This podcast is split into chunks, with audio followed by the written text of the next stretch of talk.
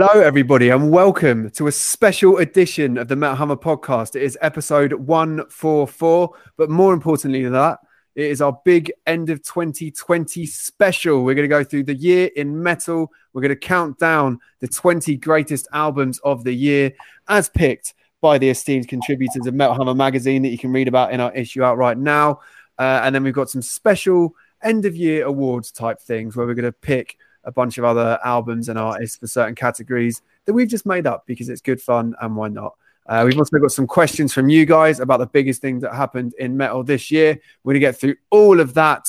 Uh, but before all that, I should introduce the wonderful cast of characters we have amassed to deal with this week's epic show. I am Merl from Metal Hammer. Hello, everybody. Nice to meet you. First of all, I am joined by Metal Hammer Deputy Editor, Miss Eleanor Goodman. How you doing, El? I'm good, thanks. Yet to feel festive, so I'm hoping this will help. How are you? I am good. Also, not quite feeling the festiveness yet. It's kind of hard when you can't get out and about in it, isn't it? To to to really uh, feel that vibe. But we'll do our best. We'll bring some festive cheer this week for sure. Uh, also joining us is the one and only, the gatekeeper of all things underground and mighty, uh, Mr. Jonathan Selzer, Metal Hammer Reviews editor. How you doing, Seltz? I'm all right. I'm feeling appropriately nostalgic, so I'm drinking root beer, which kind of reminds me of, as a kid. I forgot uh, to ask you what that was. Yeah, it's root beer. Um, so I remember when McDonald's used to sell root beer when it when it first started up. That's that's kind of how old I am. But so I, I get a massive nostalgia rush every time I drink root beer. That's so amazing. it feels it feels appropriate for 2020. Um, not as much there's that much to be nostalgic for outside of music, but um, fair. I didn't think that um, people yeah, drink rush and nostalgia rush all in one. I didn't think that people drunk root beer outside of like Enid Blyton novels or something. or America. I love it. Anything that tastes of medicine, including medicine, I love. Amazing. Uh, also joining us this week is Metal Hammer reviewer, one of our finest scribes and presenter of many a podcast across the years, Mr. Stephen Hill. How you doing, Steve? All right, mate. Just a boring cup of tea for me, to be honest. Can't uh, can't match Jonathan's retro drinkage, unfortunately. I'm good and I'm feeling very festive. Thanks for asking. Good. I'm glad. I'm glad. Let's bring the festivities. Uh, I'll tell you one way which our wonderful people listening to this podcast can feel more festive is if they go and pick up our epic end of year issue. If you're excited about all the stuff that we're talking about this week, there's even more of it in the issue of Met Hammer that's out right now. Uh, if you're able to do it during your shots for the week, depending on what's here and all that business. I know everyone's in different situations at the moment, but Metal Hammer is available in stores across the UK right now. You can also get it from tinyurl.com slash get hammer. Uh, and it is a huge end of year bumper edition of the magazine, as well as the big 2020 ultimate review of the year, starring a ton of great names such as, oh God, they're all on here Imperial Triumphant, Judas Priest, Corey Taylor uh, System of a Down, Metallica, Trivium, Code Orange. Um, we have a big tribute to Riley Gale, written by the one and only Ice T from Body Count. That's awesome and uh, very emotional read. We've got a great Puscifer feature written by El that's in there as well. Loads and loads of good stuff. It's also got the top 50. I said earlier we're running through the 20 albums of the year here. You can read the full 50 albums of the year in that new issue of Metal Hammer. And on top of all of that, it comes with a free heavy metal activity book featuring a ton of fun activities. Can't get that anywhere else in the world. Uh, it's got a best of 2020 CD and a 2021 calendar starring the likes of Lacuna Coil, uh, Nightwish, Parkway Drive, Murk a ton of awesome names. All that stuff only available in the new issue of Metal Hammer that is out right now. As I said, it's tinyurl.com slash get hammer. Um, and if you want to know which stores near you are selling it, so you can plan your way to get it uh, out in the real world, then you can go to www.tinyurl.com slash find hammer. Uh, thanks as always for your support. We appreciate it. Right. God, it is, it is a big kind of 2020 nostalgia vibe today because also, if all of that isn't enough for you, and if you if you're disgusted or dismayed or angered by the uh, the 20 albums we're about to talk to in our best of 2020 picks later on, you can actually have a say as well because we're asking readers and users of Metal Hammer to vote for their favorite albums of 2020 for another big poll we'll be doing on the Metal Hammer website. So if you go over to metalhammer.com right now, you can actually vote for your favorite album of 2020 so that as well as the Metal Hammer Writers albums of the year, we'll get your albums of the year as well on the website. So go and do that right now.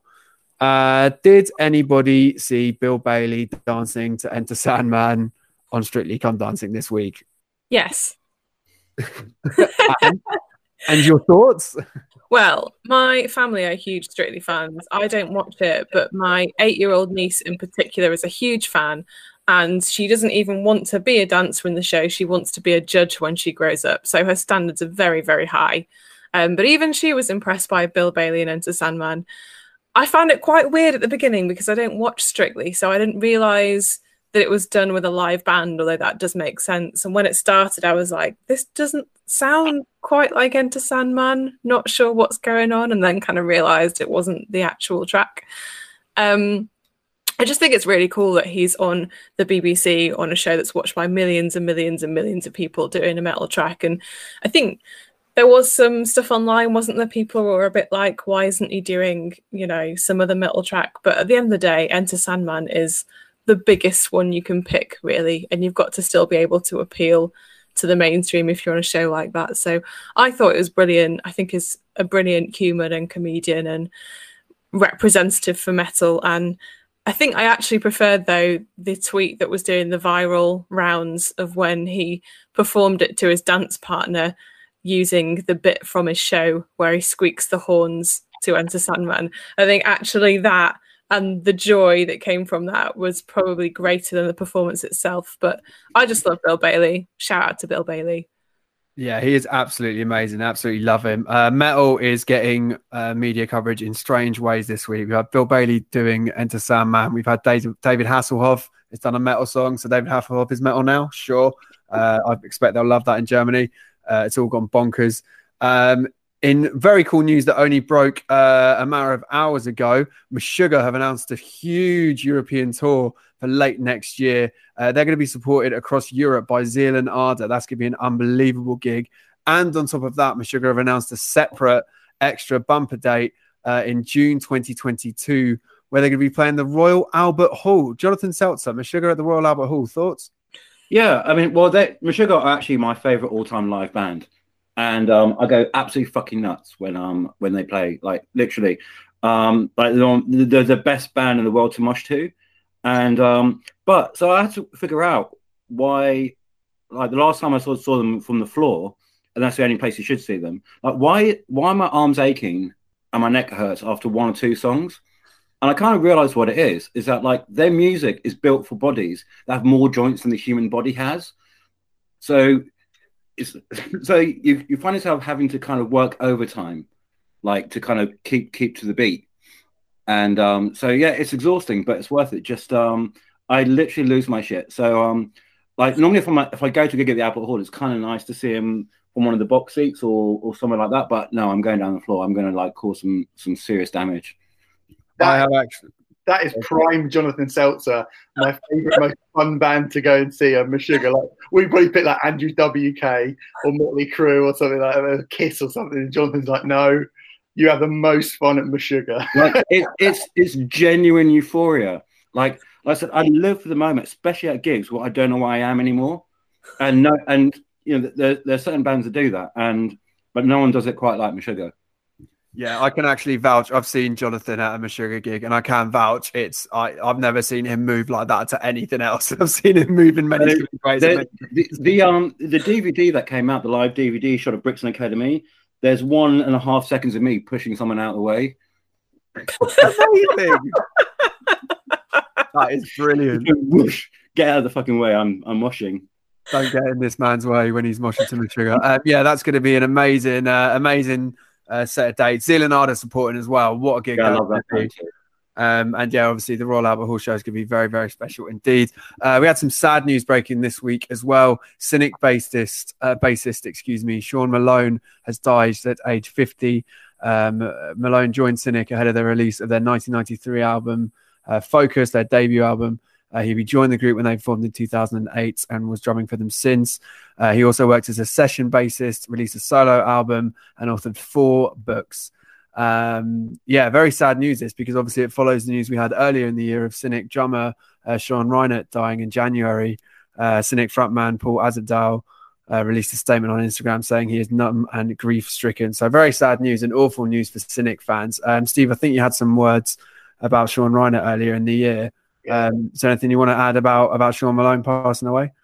It's one of one of the great um, rhythm sections in sort of forward thinking extreme music is gone. I mean, I think I said it when Sean passed away. How you know they were they were banned when I was growing up. I, di- I didn't really hear because they they'd split or they were just quite a difficult band to get hold of when I first was getting into metal.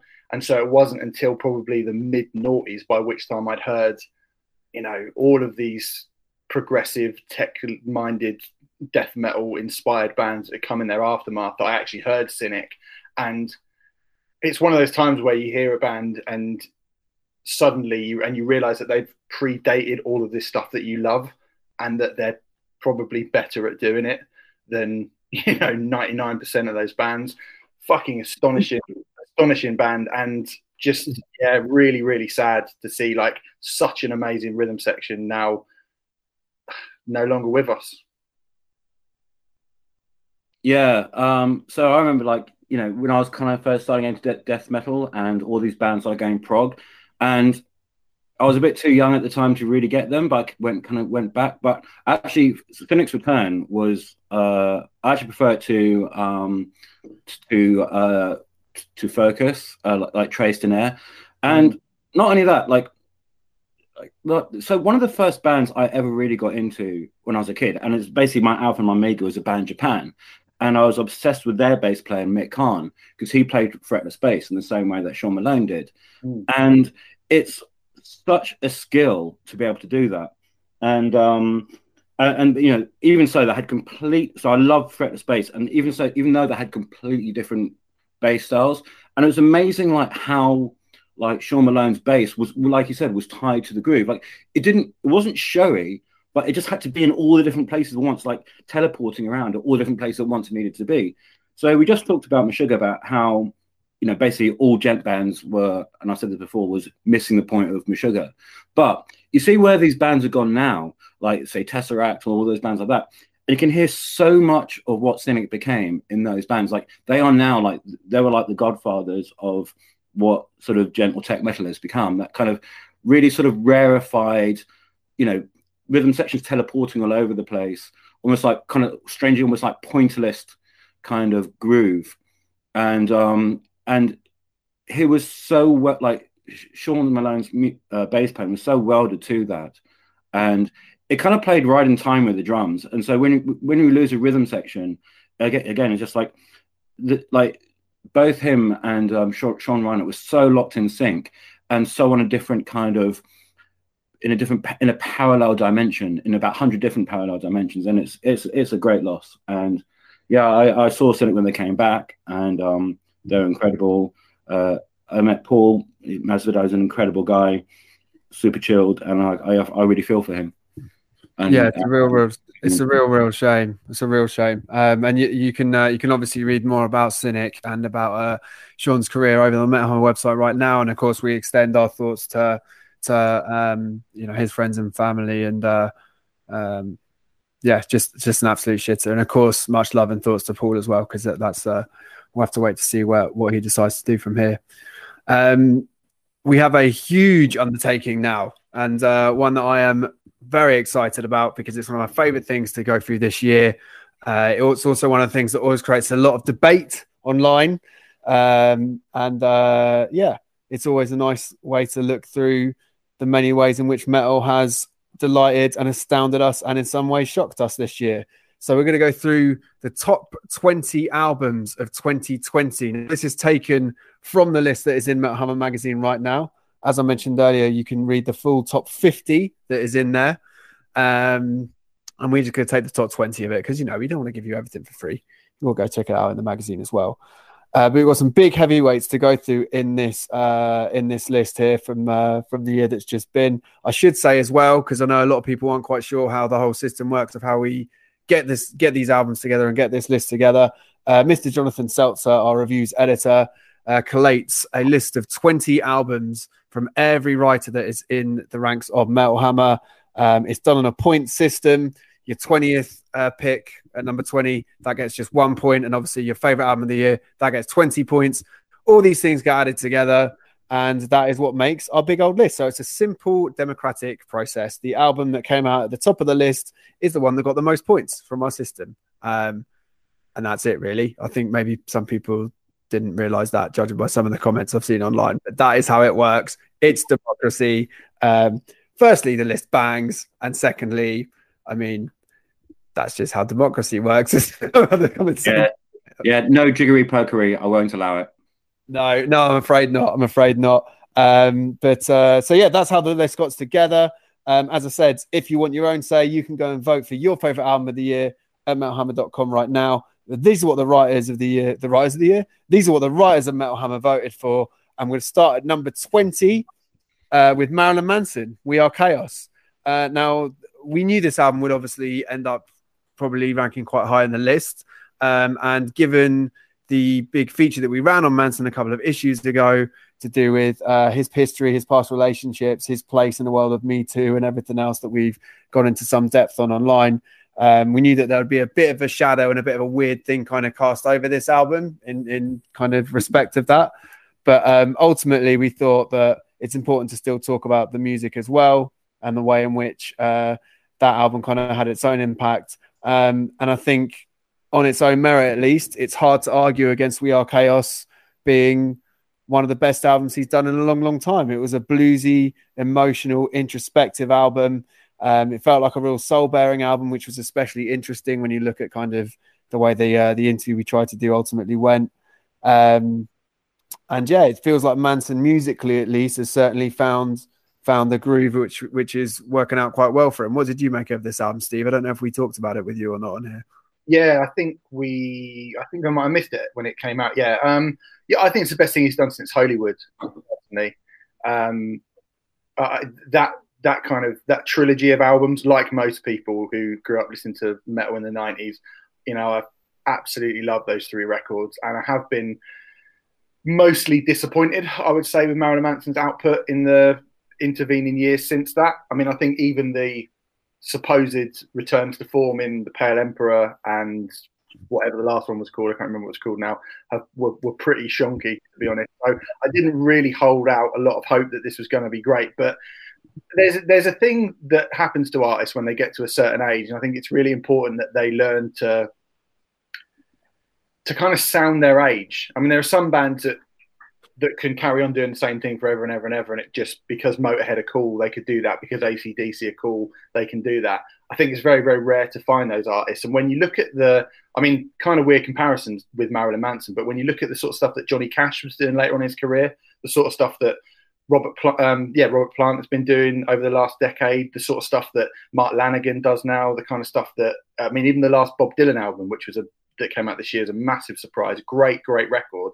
I love it when these artists don't try and strive to sound as young and cutting edge as they did. And I feel like Marilyn Manson has been running on that treadmill to keep up with sounding relevant to what is going on in heavy music for so long. We Are Chaos sounds like a record that isn't trying to do that. And it feels very accepting of who he is and where he sits now. And he's got the voice and the timbre and the sort of tonality in his voice to be able to sing these kind of melancholic, cracked, dark, bluesy country songs and make them sound fucking awesome. Um, so, I mean, this was one of the biggest surprises of the year for me. A, re- a genuinely great Marilyn Manson record for the first time in like de- for decades for me. Yeah, that's interesting. I mean, I think uh, a lot of us, certainly El and I, have, have, liked a lot of stuff he's done recently, but it definitely felt like the kind of journey he's been on, his kind of relationship with Shooter Jennings and the way that working relationship has worked, and just the kind of uh, the evolution of his music over the past few albums has has reached uh, a perfect, uh, a kind of perfect pinnacle on this record. Um, so yeah, it's not not a surprise to see it in the list. Marilyn Manson, We Are Chaos is at number twenty. Uh, obviously, there's a lot of other stuff to talk about with Marilyn Manson nowadays, but uh, that's something that we've uh, we've gone into length and you can read about over on the Metal Hammer website right now. Uh, in at number nineteen. Uh, it's an Ulver record, Flowers of Evil, and this kind of continues their fascinating evolution um, from underground heavyweights into this kind of polished, dark 80s synth band almost like a, a 80s synth pop band, an amazing evolution that's worked out really well for them and has obviously struck a chord once again with our writers. Um, what did you think of this album, Jonathan? It's not uh, well. I, I, mean, I love Ulver, and I think they're an absolutely unique band. You know, they started off as one of the original Norwegian black metal bands. You know, uh, Bergtatt is a, is a classic of like second wave black metal, and they're unique in the way they've completely transformed and still carried everyone on board. Um, because it's just so obvious that what he's doing is coming from a really real place. And they've been through so, you know, they've been through so many different shifts. They've kind of been through sort of avant-garde um, soundtrack uh, music. They've been, um, it, it, you know, they did an album of '60s covers, and then from the last previous album, uh, the assassination of Julius Caesar, they suddenly went to this kind of dark '80s pop, and it's so perfectly done. Um, no, I don't think I don't think the new one is quite as good as um. I don't think Clouds of Evil is quite as good as um, uh, uh Julius Caesar because it, it feels a bit more world re- feels feels a bit more world weary, and so it kind of grew on me much slower than um than than Caesar, which is like everyone kind of felt was really immediate. But yeah, you know, I'm an I'm an 80s kid, so it reminds me a little bit of a lot of stuff I grew up on. Um, so and so what it's got that like a lot of 80s bands did is this weird sort of um combination of like you've got this shiny new technology, but you've still got this kind of hangover that everyone kind of had in the 80s. So, you know, a lot of 80s pop, it kind of came from the, you know, it kind of came from the industrial scene, like Human League. And that was all, and that was all kind of pretty apocalyptic. And then they kind of became like these, these shiny new sort of pop acts. And then after that, they started going a bit darker again. So if, it, if you're going to compare to Human League, this isn't like Dare. This is the kind of stuff they did after Dare, where it's not like super shiny, but it's kind of like haunted again. And um, so it reminds, you know, obviously you can hear bits of Depeche Mode. That's what everyone's talking about. But there's, but there's lots of bits of um, uh, like talk talk in there as well. Um, just those kind of absolutely lush textures, and it's got that it's got Kristoffer Rygg's own unique perspective on it as well too. The way it, it feels like especially with the lyrics, feels like it's jumping around history and it's this real kind of elegy for something about human nature that kind of is all across history. And um, so it's a really immersive record. It's just not as immediate as Julius Caesar. So it, it just it just didn't quite make my top 20, but um, I absolutely love this band and I really like this record. Very well put indeed. Sorry, I had myself on mute there, so I had to scupper to find the unmute button. Uh, so yeah, that's over with Flowers of Evil in at number 19. In at 18, now this is the only album. This isn't. This is not only the one album that I hadn't actually listened to um, before this top 20 came together uh, in the magazine. It was also an album that completely gone under my radar, like the useless poser I am. Um, Ulcerate, Stare into Death and Be Still. Uh, this came out on Debemur Morti Productions. Um, uh, and they're a, a te- kind of a tech death tech death metal band from New Zealand. I don't know very much about these guys, Jonathan. Please clue me in. So they're not tech death metal in any way that you would assume tech death metal sounds like. Um, they're more in the sort of occult vein as far as dynamics goes. Like you know, more your kind of um, Deathspell Omega or your um, or like um, Grave Miasma, but they don't kind of. But the reason people call them de- death, uh, tech death, they don't have musty atmosphere steep sound. It's kind of a really sh- sharp sound, but that just puts these weird dimensions it goes into into really sharper relief. So it just doesn't have any of the hooks you expect from a death metal record. It's just it's just a resonance that they kind of explore. Mm. And so it just feels like you're going through this wonky dimension, and down this kind of portal and it's kind of shifting around as you go along. And because it, it it's not meted out by groove or anything like that, it has kind of weird tension through a seat. You, you almost anticipating something, but you're not getting um, Jonathan, you, know, you all the immediacy. You, you broke up a bit there. Do you want to just just say that again? What you just said, that last sentence? Yeah. So, um, so it, feels like you're kind of going through these weird dimensions, and so there's a kind of sense of anticipation uh, or, or like or like trepidation.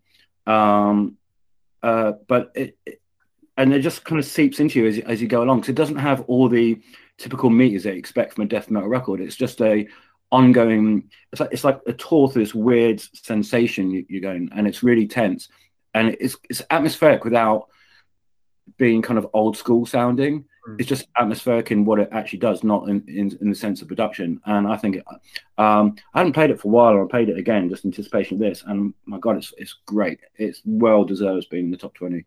Yeah, I mean, it, uh, well, there's another um, kind of death metal album that, that made huge waves this year that got even higher than this. So it's been a good year for death metal in the in the upper echelons of the Metal Hammer and the year yeah. list. Yeah, there's there's and all, it's all weird death metal that's in our top twenty.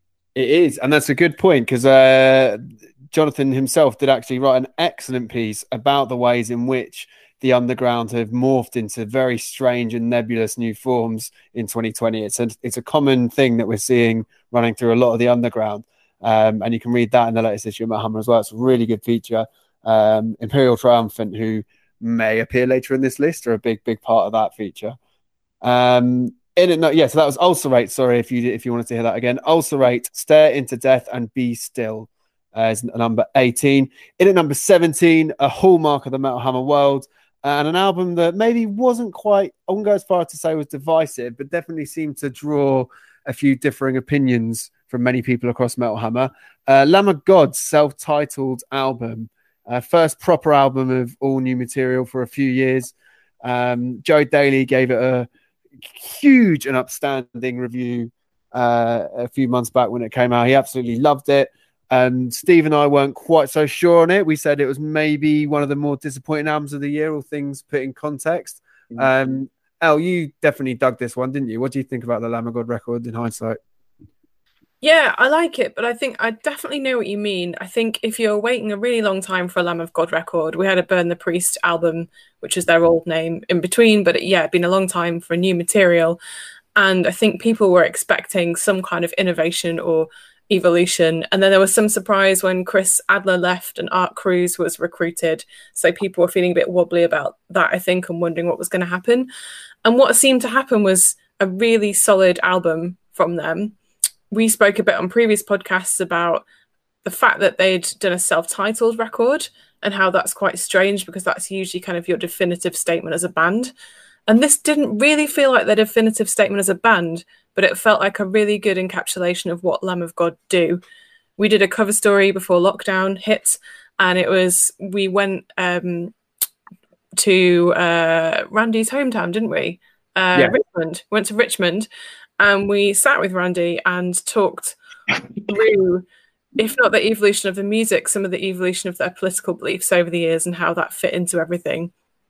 And what they managed to do on this record was just do a really, really solid Lamb of God performance and kind of bring in some of those belief systems they've talked about over the years. You can kind of trace the thread through where a Lamb of God have come from and where they are today. And I think if you do listen to this record straight through, I could see why you might not be super enthusiastic, but I think the more you listen to it, the more you appreciate what a band they are and what they have done for metal and how good they can really be. Because of the pandemic, they haven't been able to tour, but they did do a couple of live streams. And that was really interesting to see the dynamic between them as a band. I think you could tell they really miss playing live because that's where Randy really comes to life. And again, if you talk to him, like he said in our cover feature, he doesn't really like recording albums in the studio because he likes to have that live feel. And so he actually has to kind of pretend he's doing it live. So um, it was cool to see that at the beginning of the streaming era, and I think this record will really shine when they can take it out for real. If you look at singles like Memento Mori, big song, Checkmate, like again, even on a live stream, they sound really massive. So I think it's a little bit unfair to be down on this, um, but maybe people were down because their expectations were so high. But I think if you really just take it as a great Lamb of God record, it is a great Lamb of God record. It's what they do and it's what they're good at and hopefully they'll tour it at some point and Randy will be in his natural habitat and it will just be great.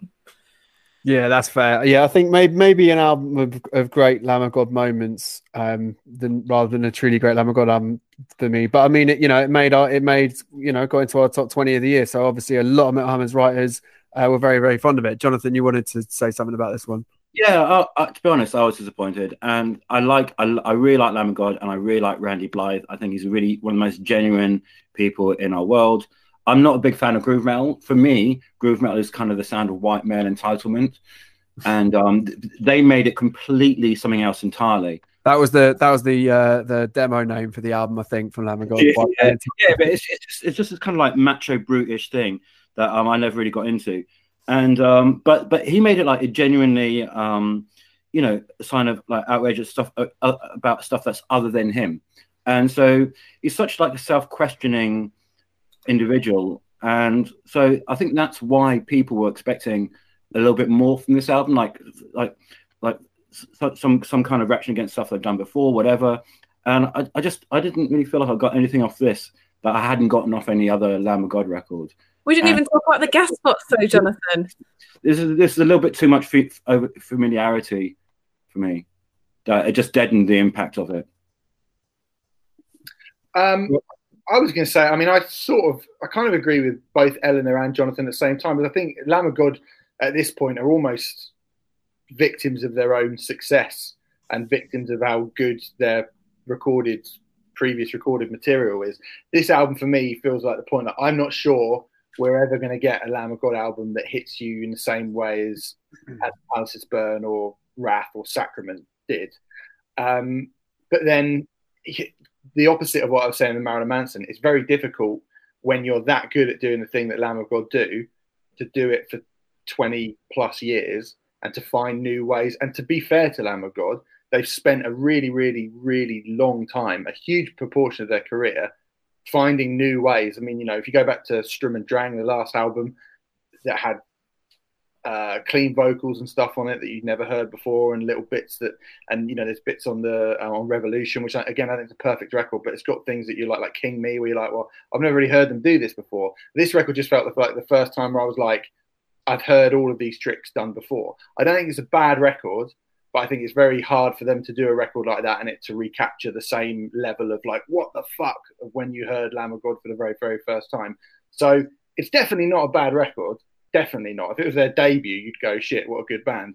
But I, I can't find myself getting too excited about it. And I'm not sure I'm going to go back and listen to many of those songs again, to be honest. Fair, fair. I think Memento Mori will definitely be in my uh, Lamb of God mega mix for a time to come. But um, yeah, I think those are all fair points. Uh, in at number 16 on the Metal Hammer Albums of the Year list, Bury Tomorrow with Cannibal. Um, it feels weird to say this because we've championed this band so hard at Metal Hammer across the years in the magazine, on the podcasts, everywhere else. Um, but they still seem to have never been because what they do is so uh, kind of simple and effective, and they've rarely strayed from their sonic template they've never really been held up as kind of like saviors of the scene or you know leaders of the scene or anything like that. And yet they kind of just got on and slogged and got on with what they do. And they've ended up becoming one of the biggest british metal bands of their generation.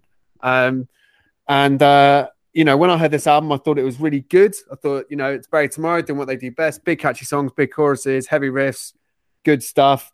Um, i wasn't sure that it would i don't i think maybe it might have just just got into my albums of the year list quite near the end for my personal 20. Um, but uh, it's done really well here, just outside the top 15. So there's obviously a lot of people, again, in Metal Hammer's ranks that love this record. Uh, what did you think of it, El? I think a little bit like Lamb of God, it saw Bury Tomorrow just doing what they do best. And I think even if there was kind of no insane innovation on this, they made a really solid metalcore album, and they've never made any secret about the fact they love metalcore and they want to be a metalcore band. And we've asked them lots of times, "Are you going to do something surprising with your sound? Uh, you know, are you going to evolve in some way?" And they're like, "Yeah, you know, but within the realms of this metalcore world because that's what they love." And I think what really showed on this record is how comfortable they are in their own skin now. They are. They've released how many albums now?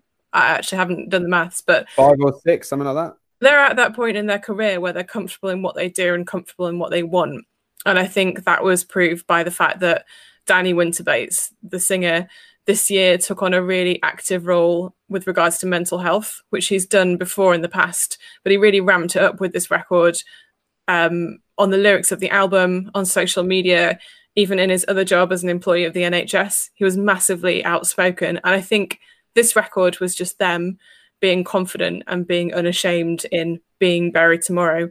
Whereas mm-hmm. before they might have had a bit of a chip on their shoulder about being the underdogs or be kind of, you know, trying to prove a point or push through. It kind of felt like with this record, they're just like, yeah, we're Bury Tomorrow and here's Cannibal and this is what we're doing. I think it just feels to me like they're more self assured now. And I've gone back and revisited this record months after its release and really enjoyed it. So I think the songs really stand up on their own as well.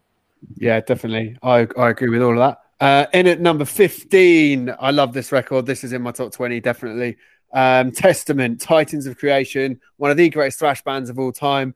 Um, it's a funny old thing because uh, we've just kind of talked about two very, very good metal bands, Lamb of God and Bury Tomorrow, that have kind that kind of just are in a groove of just doing what they do. And when you hear what they do and they put out an album, it makes you go, Yes, this band are good. I like this this is this is what they do. They do it better than most, and I'm into it. Testament do that, and they've been settled into their particular groove now for 12 years since Formation of Damnation came out. But every time I hear a Testament album, I'm just like, oh fuck yes, Testament, come on. I don't know what it is about this band. It's something to do with the production. Um, they make the song sound so huge and modern, even though it's such a classic old school thrash template. Um, they sound urgent. They sound fresh to me and they just sound huge. And I thought this album was another absolute cracker. Um, and as I mentioned before, just loved it all the more because uh, is it Night of the Witch or Season of the Witch? I can't remember what that song's called. There's a song in it about the horror movie The Witch, which just um, automatically Night of the Witch, which just automatically adds on a rating number for me. So yeah, big up Testament, they rule. Um, number 14 is a young band, which is always good to see. Pallbearer, Forgotten Days probably the most uh, hyped um, band in the doom metal scene uh, in the modern era. Uh, Steve, we talked about this record and how it was kind of a bit of a different vibe from what they had given us previously. Yeah, um, I mean, I don't want to. I'm I'm delighted to see Pallbearer in the list. I do feel that if the album had been right, and I, I, this album has been in, extraordinarily well reviewed by most people. So I definitely feel like, and it's hit number 14 on our list as well. So I do feel like I'm somewhat in the minority. But I have to say, this is probably the most disappointing album of the year for me because I had such high hopes for it. There's stuff like, I don't know, the Ozzy album, which I was quite surprised that it was good because I was thinking, well, is Ozzy going to release a good album in 2020? Probably not. But Pallbearer, I mean, Heartless, their last record, I thought was and is just so so brilliant that I don't know. I, I, I feel like I'm absolutely in the minority when I, I, I genuinely expected a proper album of the year contender from Pallbearer because they've been on this relentless march. I mean, I remember seeing them at Bloodstock on the Sophie stage in 2018, and they were incredible, absolutely incredible. But this album still I mean, it's probably, I don't think I've tried harder with another record more than I have this because I desperately wanted to like it. But I'm, I mean, the more the years gone on, the more I'm just like confused by it. Again, a bit like Lamb of God. I don't think this is a bad record. I just had Baroness levels of expectation for it, and it didn't really wow. do it. That that is a high bar right there. Fair enough. Uh, but yeah, it obviously once again resonated very, very well with our writers. It got in at number 14, did Pallbearer. In at 13, um, I think the one one of the biggest stories from the underground this year, I think, like everybody I know who has a stake in death metal and the more extreme end of the spectrum had something to say about this album this year. Cryptic Shift, Visitations from Enceladus. Have I said that right, Jonathan? Um, I have no idea. I've never visited place. No, it, well, I have mentally now many times. well, it's the Cryptic Shift album anyway. Tell me about this record because everyone's been raving about it all. Yeah, debut album, and for the debut album, they um, what the first song was what thirty five minutes long, which is pretty audacious. So I remember the first time I heard this, and I was like, "Fucking hell, this is amazing." Um, this is just like a band doing something completely well let's say not completely unique because it, it, you can tell it has its um roots in a lot of kind of weird shit the death metal has got up to over the past like 20, 30 years. Um, but it just totally, I mean, it's as cra- it's as crazy as um, almost as crazy as like Imperial Triumphant, but it's just there's the self command they have over what they're doing. Is it's this very sort of wonky, shifting all over the place, misdirection. like riffs like Misdirection album. Uh, although they do do some some short songs later on, which are kind of more in the death metal mold. But um, so I kind of um, They're in my weird metal piece, and um, and I was I was saying that you know a lot of this stuff it made a lot more sense now because of the weird year that we had, but it also had its very deep roots. So you know, there's a lot of uh, there's a there's an age old link between death metal and sci-fi bands like Nocturnus that came out on Earache ages ago. Certainly, there's a lot of Voivod in there, like more you know thrash bands, but this kind of like weird sci-fi where like the normal laws of physics don't really uh, really apply, and um, and so it's one of my favorite books. Someone said, "Well, I don't." Uh, someone said about it. I don't necessarily feel I understand it, but it understands itself, and that that's a great uh, a, a great quote for um, Visions from Enceladus. Let's call it that. Um, but it's just, yeah, it's just it's kind of in the sense of delirium when you're listening to it, and this constant hyper alertness, and yeah, they've just got some amazing vision and it's great seeing like a, another British band really being out there. So yeah, so it's one of those records that the first time anyone heard it, it's like, and it's happened once or twice every year. There's one record where I'm going, oh my god, have you heard this? And funny enough, the, the year before that, it was Blood Incantation, which is also like another crazy sci-fi obsessed, um, lose all your bearings death metal record, and uh, and just this this this kind of took it to another level and yeah, just one of those records. The minute you hear it, you think, "Oh my god, this is fucking incredible," and you have to tell everyone else about it. And they're like, "Yeah, I heard it. I, I feel the same way." Yeah, it's awesome. One of the absolute standout stories from the underground this year. Definitely check out that Cryptic Shift album if you haven't. In at number 13. Uh, 12, one of the big bright hopes for British metal. Loathe, I let it in and it took everything. Um, I feel like this has kind of become one of the most widely celebrated releases by a young band this year. El, uh, what are you saying about this Loathe album? It came out kind of near the start of the year, I feel, because I remember we were still in an office. yeah, totally different times. Uh, well, this was the year that Loathe really stepped up. I think I saw them last year at Radar Festival, and they did a really super dramatic show with all these red lights and weird visualizations on screens, and you know, kind of in that tech metal slash progressive vein. But with this record, they did something a little bit different and they kind of added more ambient sound and melodic guitars and um, kind of different textures. And it was really interesting that they sort of layered that over the top. And they were clearly inspired by Deftones. The standout song was the single Two Way Mirror, which Chino Moreno even gave them a shout out for on social media. And that got a lot of people talking, and I think it attracted a lot of new fans. Um, they were due to play a socially distanced gig in London weren't they like last month but it was cancelled because of the pandemic. But again they're one of those bands i think that it's just a real shame we won't get to see this year because i think that material will really come to life for them on stage given what i've seen from them before.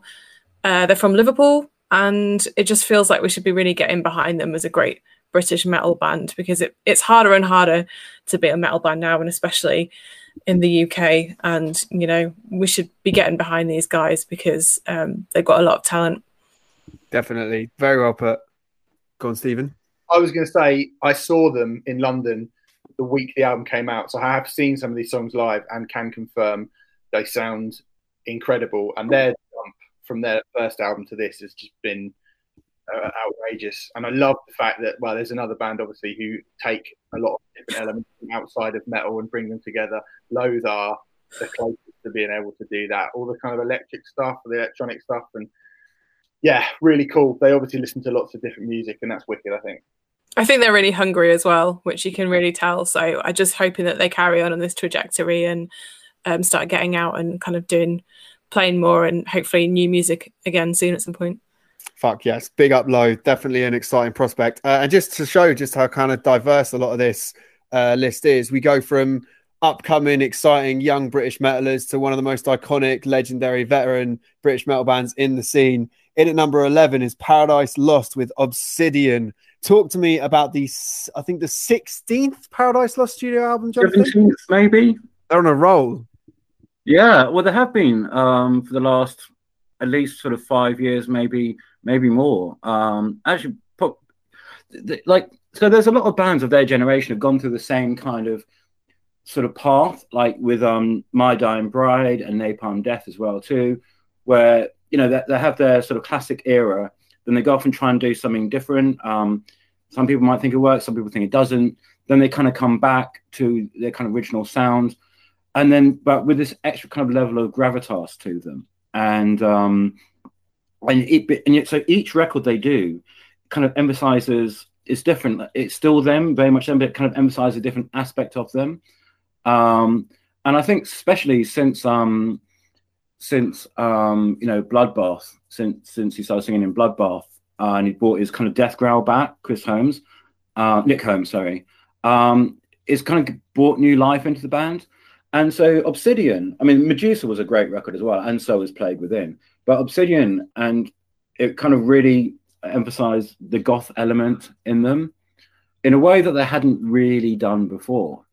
And you know, as someone who kind you know, and those kind of tones, some of the those kind of gothic tones, some of the tracks, they really are what it sounded like back in the eighties, and they're kind of mixed in with their um, with their own unique sound, and um, it's just it's, it's a great Paradise Lost record with um with know it seems to be where so many extreme metal bands have kind of brought out their goth side. I might talk about that later on actually. Um, it seems to be the, exactly the right time to do it, and um, they just do it absolutely perfectly uh, with with a depth of sound. Um, and for bands who you always wondered about, are they really? You know, sometimes when you saw them live, they felt a bit uncommitted, but on record you can tell that, they were like totally committed, and um, it's it's just a great record. Fuck yeah, big ups Paradise Lost. Um, I said earlier we've got a big feature in uh, this issue of Metal Hammer where we talk about the ways in uh, which the underground have evolved into some of the strangest and most unpredictable shapes and music styles and and everything else that we could have possibly envisioned. And unquestionably, the breakout band from this year that personify that most perfectly are Imperial Triumphant. Uh, we talked about this album at length on the podcast a few weeks back, but um, yeah, Alpha Bill Alphaville, sorry, getting at, num- at number 10 on the Metal Hammer Albums of the Year list for a band that has been around the scene for a little while, but was kind of far more off the radar in years gone by. The fact that they're now this high on this list shows you what an impact they've made. Um, anything else to say on this album, Jonathan, that we didn't kind of cover in our review before? Yeah, yeah. I mean, so some really avant-garde records, for me personally, they get you in one of two ways. It's absolutely immediate. Like, for instance, the most out there um, Mayhem record, Ordo Ad Chao, which is really Stygian sounding, but I knew within like five seconds that was my album of the year. Um, other other things, the, other bands like them and Voivod, and there's a Voivod cover on the on the as a bonus track on the album, which is very telling. It's um it's not immediate, but you just have to like blink until it kind of all makes sense. It really helps know the context of what they're doing, and once you get that, then the whole thing kind of falls into place. So, you know, I'm obsessed with New York as a kind of a cult, you know, they're from New York City. I'm obsessed with New York as a kind of a cultural state of mind. And some of my favorite books about New York, like New York Trilogy. Um, the, you know, the Alphaville movie that, that the title's based on is a French movie set in Paris, but it clearly takes its cue from, you know, how much New York um, lives in our imagination as well as it's a physical state. So this was really a melding of like how New York City lives on us lives on ourselves as, as an as an imaginative place. There's um there's a great comic book, uh, but I can't remember the name of it now. But the, the artists were called Muñoz and Sampayo, all set in New York, and they'd never even visited it. There were these two Argentinian graphic writers, and they never visited New York, but they just wrote these stories in New York based on what New York meant to them in their imaginations.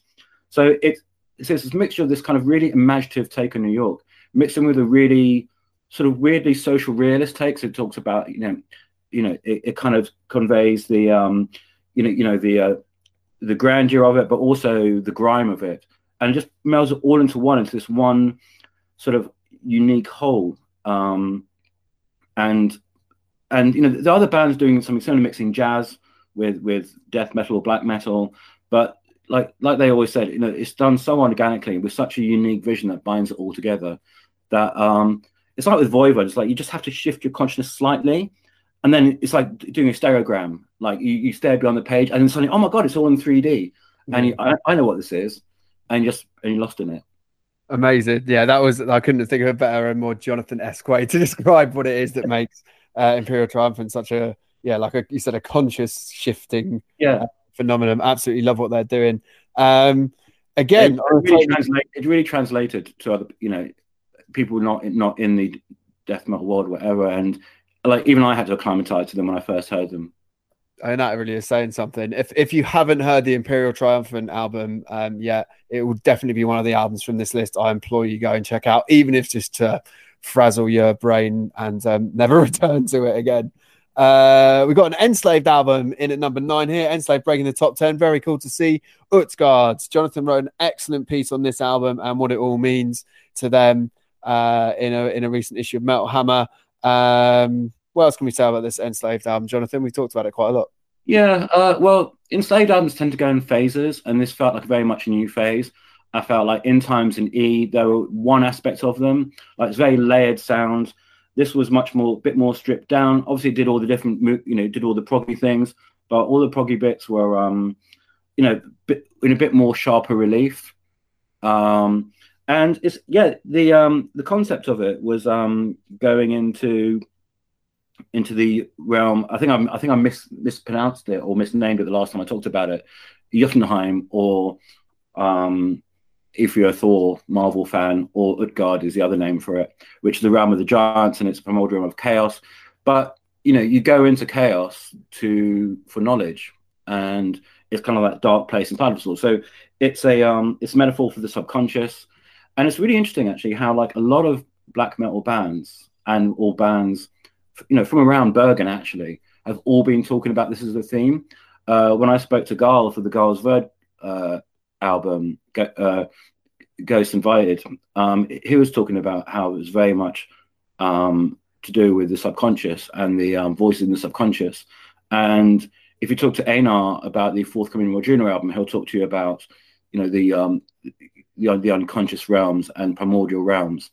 And I guess in a year when we were all kind of confronted with ourselves, um, that it kind of taught you, you know, it was kind of almost like felt like a, it wants to be a guide for not being afraid of that, to question yourself, to not be afraid of the dark, as it were.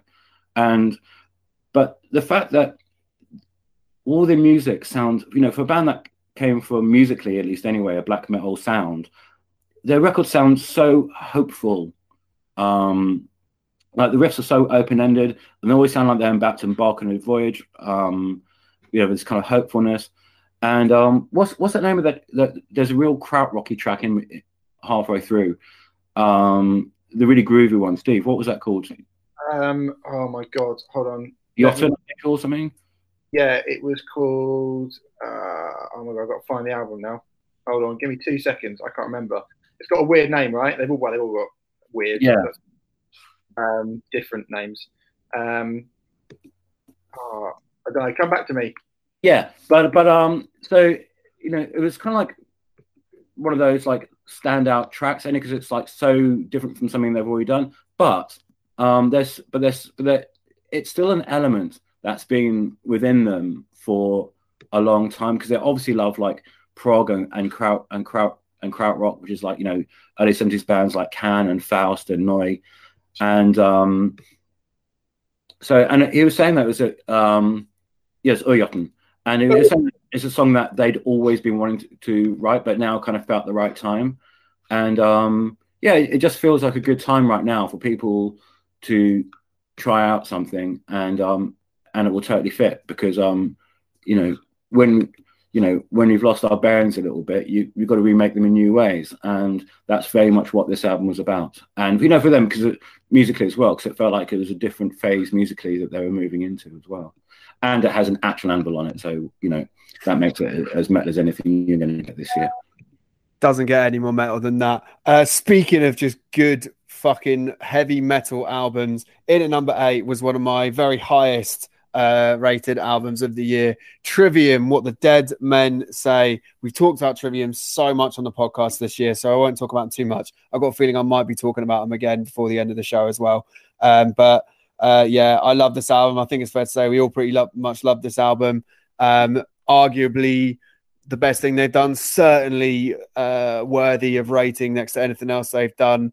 Um, and we said a few months ago that, uh, or I said a few months ago at least, that if I had to kind of show an alien what metal was in its purest kind of 21st century form, I would probably show them this album. Um, love this record, and it still uh, gets regular airplay for me, um, as does the album that's in at number seven. This is one of the ones uh, I should say because with Trivium, I thought that might be a shout for an album that might win the whole thing because loads of writers love Trivium and Metal Hammer.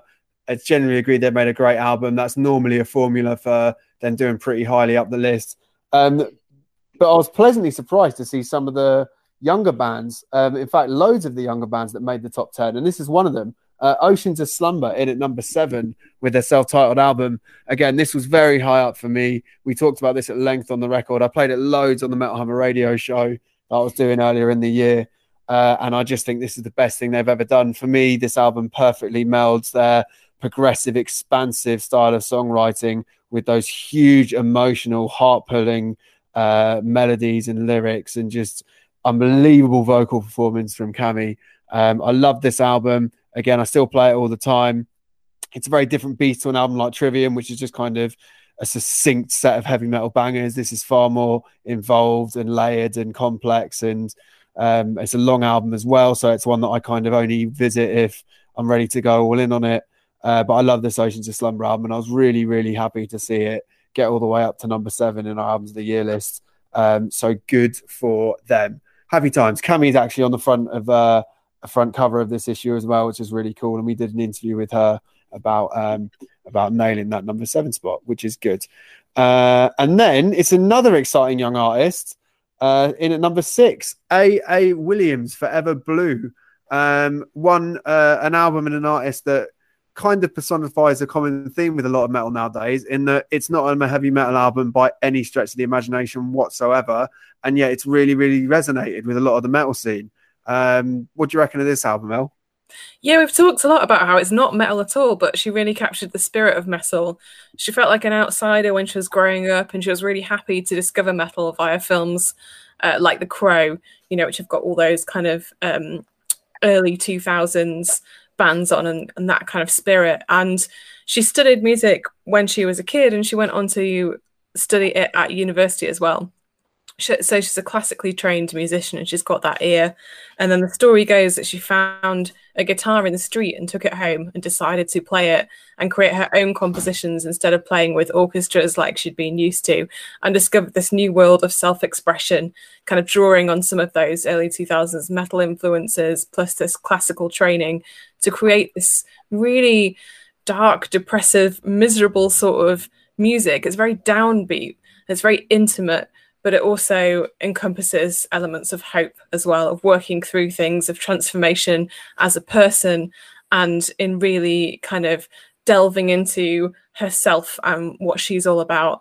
And I think you can really hear the intimacy come across on the record, and there's a lot to identify there with. Plus, there's a ton of crescendos in that record. She really specializes in kind of using her classical skills to really build songs up very, very slowly and then bring massive things crashing down in them. Plus, she's toured with bands like Cult of Luna and Sisters of Mercy, and a member of Cult of Luna guests on this record as well. So, very mm-hmm. much in our world. Um, and I think, you know, there's a, whole range of artists we've talked about recently and we'll talk about in the future that have found a home in metal that aren't necessarily traditional heavy metal artists. So, it's really interesting to see what's happening in the metal world at the moment. I think we're going to see more of this and more from AA Williams. Awesome. Yeah, I fully agree with all of that. Jonathan, you were going to say something quickly? Yeah, just want to say that, you know, like what I said about Enslaved, how it's all about kind of going into a dark place as a transformative experience. That's very much what this album is as well, too. And um, yeah, there, there's a real kind of psychological dynamic about, um, you know, with her music. I love it. It was in my top five. I'm pretty sure it was my top five or six anyway and um, it, yeah, it's really up. It's it's really uplifting. Yeah, it, it, it is strangely uplifting, isn't it? I agree with that. That was one of this. It's a very uh, it's a real emotional roller coaster to pluck out. Yeah, it's, it slows down the pace until you until you get so much kind of m- m- granular emotional detail in it. I should just say briefly as well that I obviously we both mentioned the transformation thing, and it was really interesting that she's a female artist talking about some of this stuff because, um, again, metal has been traditionally quite male dominated, and I think in our top twenty and especially in our top fifty, um, it's great to see a lot more representation from all different kinds of people. And uh, with this, I think, um, yeah, she touched on some of those things and gave a slightly different perspective, which was cool. Very fair. Uh, the next album, we're into our top five now, the real big guns of this year. Uh, I was delighted to see this record in here as well. It was in my top 20. It featured very highly in some people's lists as well. Uh, I know Matt Mills, one of our writers, I think it might have even topped his. It certainly featured high up in his. I know Dave Everley, our acting online editor, really, really rates this album as well. Definitely one of the biggest British metal albums of the year. Svalbard, When I Die, Will I Get Better? Uh, we talked about this album a lot. Um, it's even got a song written about Metal Hammer and an article we did in it, which is in a in a strange bit of coincidence, kind of directly re- related to what El was just saying. Uh, we've talked about this record a lot. It's a great album, an emotional album, a candid album. Uh, anything else to add about this record, Steve? Yeah, well, I mean that clickbait, the song is about the article which we've spoken about a few times that I wrote, which was kind of pertaining to exactly what Eleanor was saying. And you know, Svalbard might not give a shit about my opinion, but I'm going to give it to them anyway. It's a very, very good record. It's a great record, in fact. It's, I think it's comfortably the best thing they've ever done. It's very definitely a bit of me from the kind of, I mean, what I love about it and kind of what that, I mean, I don't want to go back and try and go, yeah, but I meant, I meant, I meant, but the idea that, um, that I was trying to capture, and I think A.A. Williams does it in Svalbard on, on this record, do it as well, um, is that they are very clear ideas of what these songs are about. I mean, when you listen to this record, it's not this kind of sometimes metal can go, oh, we've made it, metal bands can go, oh, we've made a political album, or this is the most personal album we've ever done. And you get these kind of wishy washy ideas of like, the man's against me, and it's been the hardest time of my life, and these kind of cliches and stuff. Well, when you listen to the Svalbard album, you're in absolutely no doubt what these songs are about. You're in no doubt about Serena's state of mind. You're in no doubt about the things that she's going through. It's incredibly. I mean, I think what I love about it is it's kind of incredibly blunt in that way, in the in the best possible way. It's filterless in terms of its intention, but musically, um, they've just brought in this, as well as this kind of black and hardcore thing that they do. The moments where it rises, those kind of elegiac classic heavy metal sounding, beautiful shoegazy parts that come into the record as well, just make it such a brilliantly stirring record. And although it's about a lot of quite painful, quite harsh, quite difficult, emotionally impactful things to listen to, I also think it's a really hopeful record.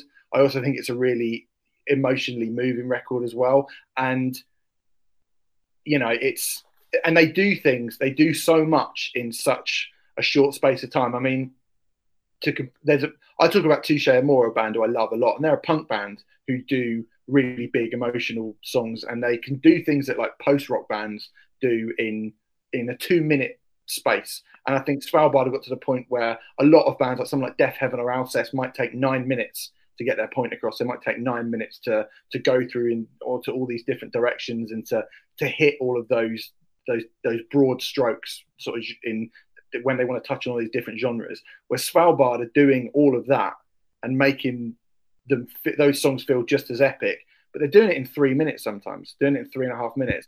I think that's a real skill. So musically, I think this album is like breathtakingly skillful, and I massively, massively admire the sort of the guts and the honesty and the rawness and the intention of it. And you know, they might not respect my opinion, but I respect them anyway. I'm sure they respect your opinion. Uh, yeah, it's an amazing album, uh, and uh, we did talk to Serena about the uh, about that that song that she wrote um, about the Mohammed piece and all the rest of it in a recent piece. Which, if you can't already read online, you'll probably be able to read quite soon. But it is a hell of a record. Svalbard, When I Die, Will I Get Better at number five. Uh, in at number four, uh, again, an amazing, amazing, shape shifting, bizarre album from the depths of the underground. Oranssi Pazuzu, Mestarin Kynsi, uh, Out on Nuclear Blast.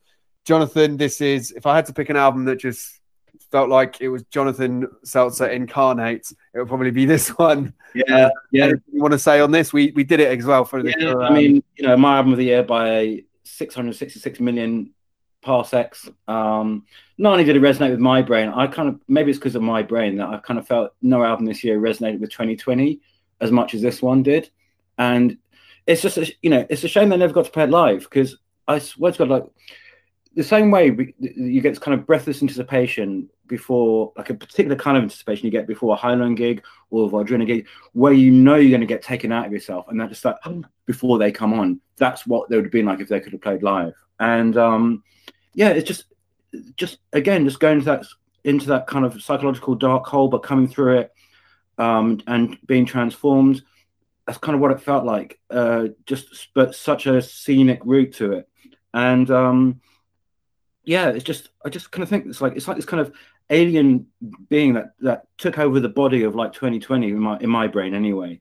And when 2020 dies and and flesh d- disappears, this this host will still be surviving. Will be what you remember from this year. Just it just like took succor from from the weirdness that was 2020, and it's just it's just going to grow. In, this album's going to grow in stature um, from here on in.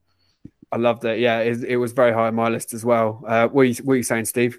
Well, I'm going to say it was in my top ten, I think. But as you know, when that's gone in, uh, it's just got higher and higher because the more I listen to it, it's one of those records where the first time. I mean, I'm. This is not really my.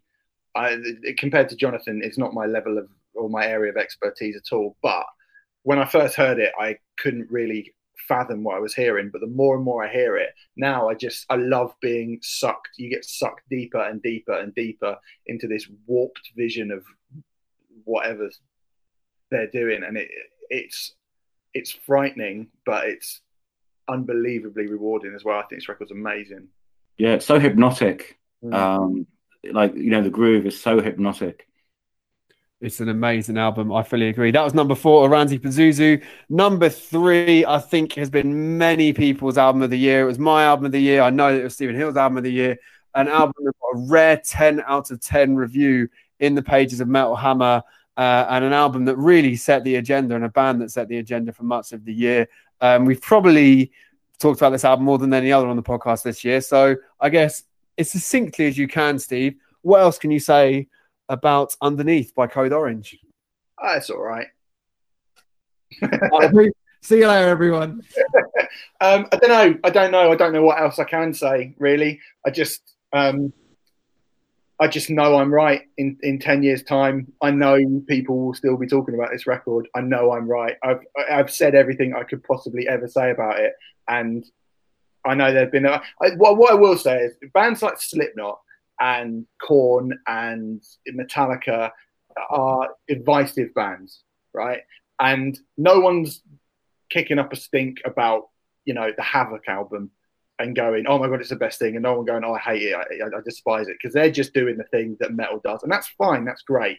But the reason why I think Code Orange, it shows that Code Orange are the best band is because for every person like me who drools all over how brilliant they are, there are a bunch of people who hate them. And that was the same with Limp Bizkit and Linkin Park and like I say, Slipknot and Pantera and yada yada and Nirvana and yada yada yada yada yada. I am right. They are the best band. Oh, I did it again with the mute. Very, very well put. Uh, and yeah, I think this album will definitely stand the test of time. Um, shout out Code Orange, an amazing, amazing, amazing record. In at number two, I would say the most pleasant surprise, and I mean that with no disrespect to one of the greatest and most important extreme bands of all time, but I really wasn't expecting this. In at number two, Napalm Death, Throes of Joy in the Jaws of Defeatism. We have talked about this album on the podcast quite a lot as well, but um, what a cool thing to see this band get uh, the kind of respect that they, well, not that they deserve, that they quite rightly have. Uh, any extra thoughts on Napalm Death? In at number two, Jonathan?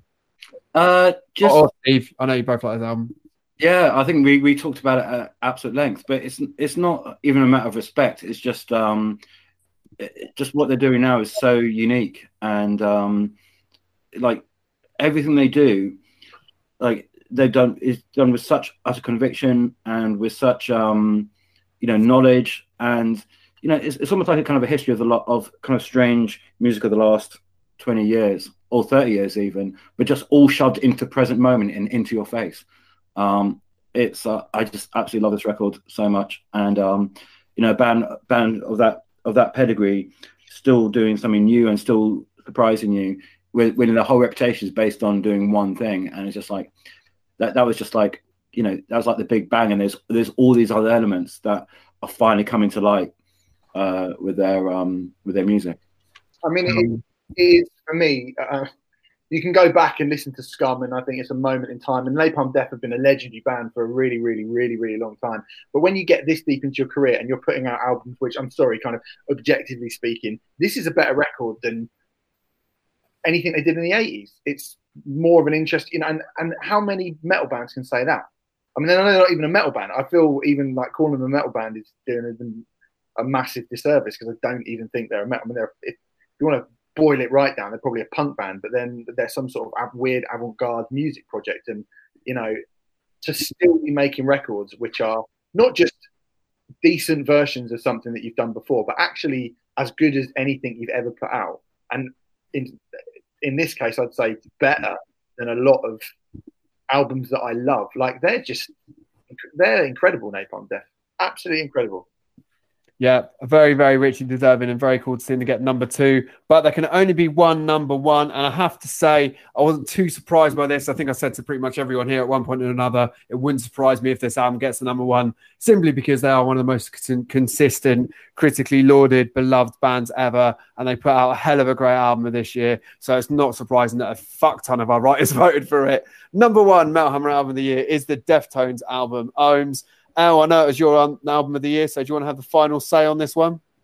Yeah, I wrote a massive piece of the magazine about this record. Well, a couple. So I'm not really sure what's left to say, but in terms of context, uh, I loved Gore, but not everybody did. It was more kind of melodic, more post punk. It was really well publicized that Steph, the guitarist, hadn't been that interested initially in the recording process. So that album was quite divisive for them for this record, they went back to the Spots, which was their old rehearsal space. They hadn't used it since bassist Chi Cheng passed away, and they're also reunited with producer Terry Date. So it kind of felt a little bit like the stage was set for something special anyway. And then they just all seemed to be on top form on this record. Everybody seemed to contribute equally, and it sounded really, really big. Steph's riffs were kind of back front and center, and Frank had these really spacey sounds with his synths that just kind of sounded like this big universe. And you know, we spoke to Chino for the feature, and he opened up about how this was more of a personal record for him, how he'd had some therapy and made some changes in his life, and the songs seemed to kind of reflect that personal journey he'd been on. You've got the first track, Genesis, which is all about new beginnings and having a change of life and although the record was written before the pandemic, I think it was really, really cool that they actually still decided to put it out when a lot of bands were kind of hesitating on whether or not to put out a record, whether to delay things, put things back. Deftones put their record out. And in a world where things seemed uncertain, it was really nice to have this record that felt like being in this massive, expansive universe and it being okay to kind of question who you are and where you're going and look into that a little bit like what Jonathan said about enslaved and Utgard. And I think it just had this kind of sense of we're not alone, we're all on this planet, we're all human, and um, just a big, massive Deftones record, them doing what they do as well as they do it. And for me, that's why it's the record of the year. Fair fucking play. Well put. Uh, so yeah, Deftones won the album of the year. That is a democratic vote. So thanks to all our lovely writers and contributors for getting involved in that. Um, we got some little end of year awards we're going to do now. Uh, it's not official, and I mean, one band's not even winning each one because we're picking one each. But we thought we could shout out to some other things that we want to celebrate and talk about this year. Uh, we're going to start with the underrated album of the year. Uh, I'm going to go first because um, I feel like to many people this will be a bit of deja vu because it's the same band that I picked for the underrated album of the year from a couple of years ago. Uh, it's Bleed from Within with Fracture. We talked about the Lamb of God album, how it did. Uh, you know, it did all right. It ticked the right boxes, but didn't really blow us away. I think that this Bleed from Within album did the kind of stuff that Lamb of God do, but did it much, much better if you want uh, that kind of groove heavy, impactful strain of modern metal done at its absolute top highest level, go and check out the Bleed From Within album because they're one of the best metal bands in the UK and they deserve to be far bigger than they are. So that's my shout. What is your shout, Stephen?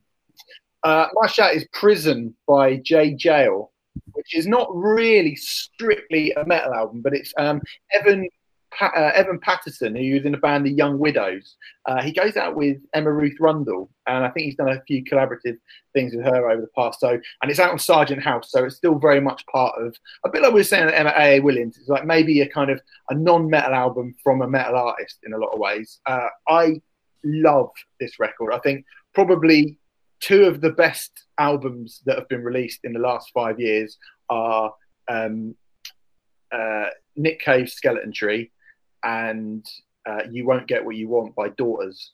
Um, and if you kind of met those two albums slap bang in the middle, that's what you get with Prison. It's a kind of electronic post punk soundscape of the, kind of it kind of it's a, it's like a sort of singer songwritery storytellery album, but also it can get very very heavy and it can get very very dark and it's not so dark like the Daughters album is hard work. And Skeleton Tree, it's kind of hard. Obviously, that's hard work as well, but it's hard work in a in a different sort of way. It kind of manages to marry those two things and make it sound really listenable as well. Um, I've not really seen anyone else talking about this record particularly, but I think it's it's fucking amazing. It was something that sort of cropped up on my radar from nowhere and I listened to it and I thought this is really good. And as the year has gone on, I mean, I'm not going to lie, if this year was three months longer, I might be looking at that as my number one album overall because I I I might have listened to this more than any other album this year, and that's in the year when Code Orange and some of the other things that I'm going to talk about have come along. It's absolutely brilliant, and it just sucks you in. If you're into like Black Star by David Bowie, or you know, or any of those kind of one of those kind of really dark, very somber but very just kind of piano and a bit of synth. Like you'll love this shit. It's well Berlin. It's brilliant. Uh, yeah. And how do you spell JJL? Because we haven't covered them before. It's J A J A Y E J A Y L E. I think. Yeah, and the album's called Prison, but it's P R I S Y N. Yeah, it's very different from the previous albums. It's much more electronic than previous records, which yeah. is kind of rolling, building up kind of sound. Um, uh, Jonathan, seeing as you're talking, what is your underrated album of the year? Uh, I've got two, but I'm going to talk one about many. Witch Hazel, um, which is um, weirdly like some of my some of my favorite bands around. I like Christian bands. Obviously, Wovenhand are probably one of my favorite bands in the entire universe.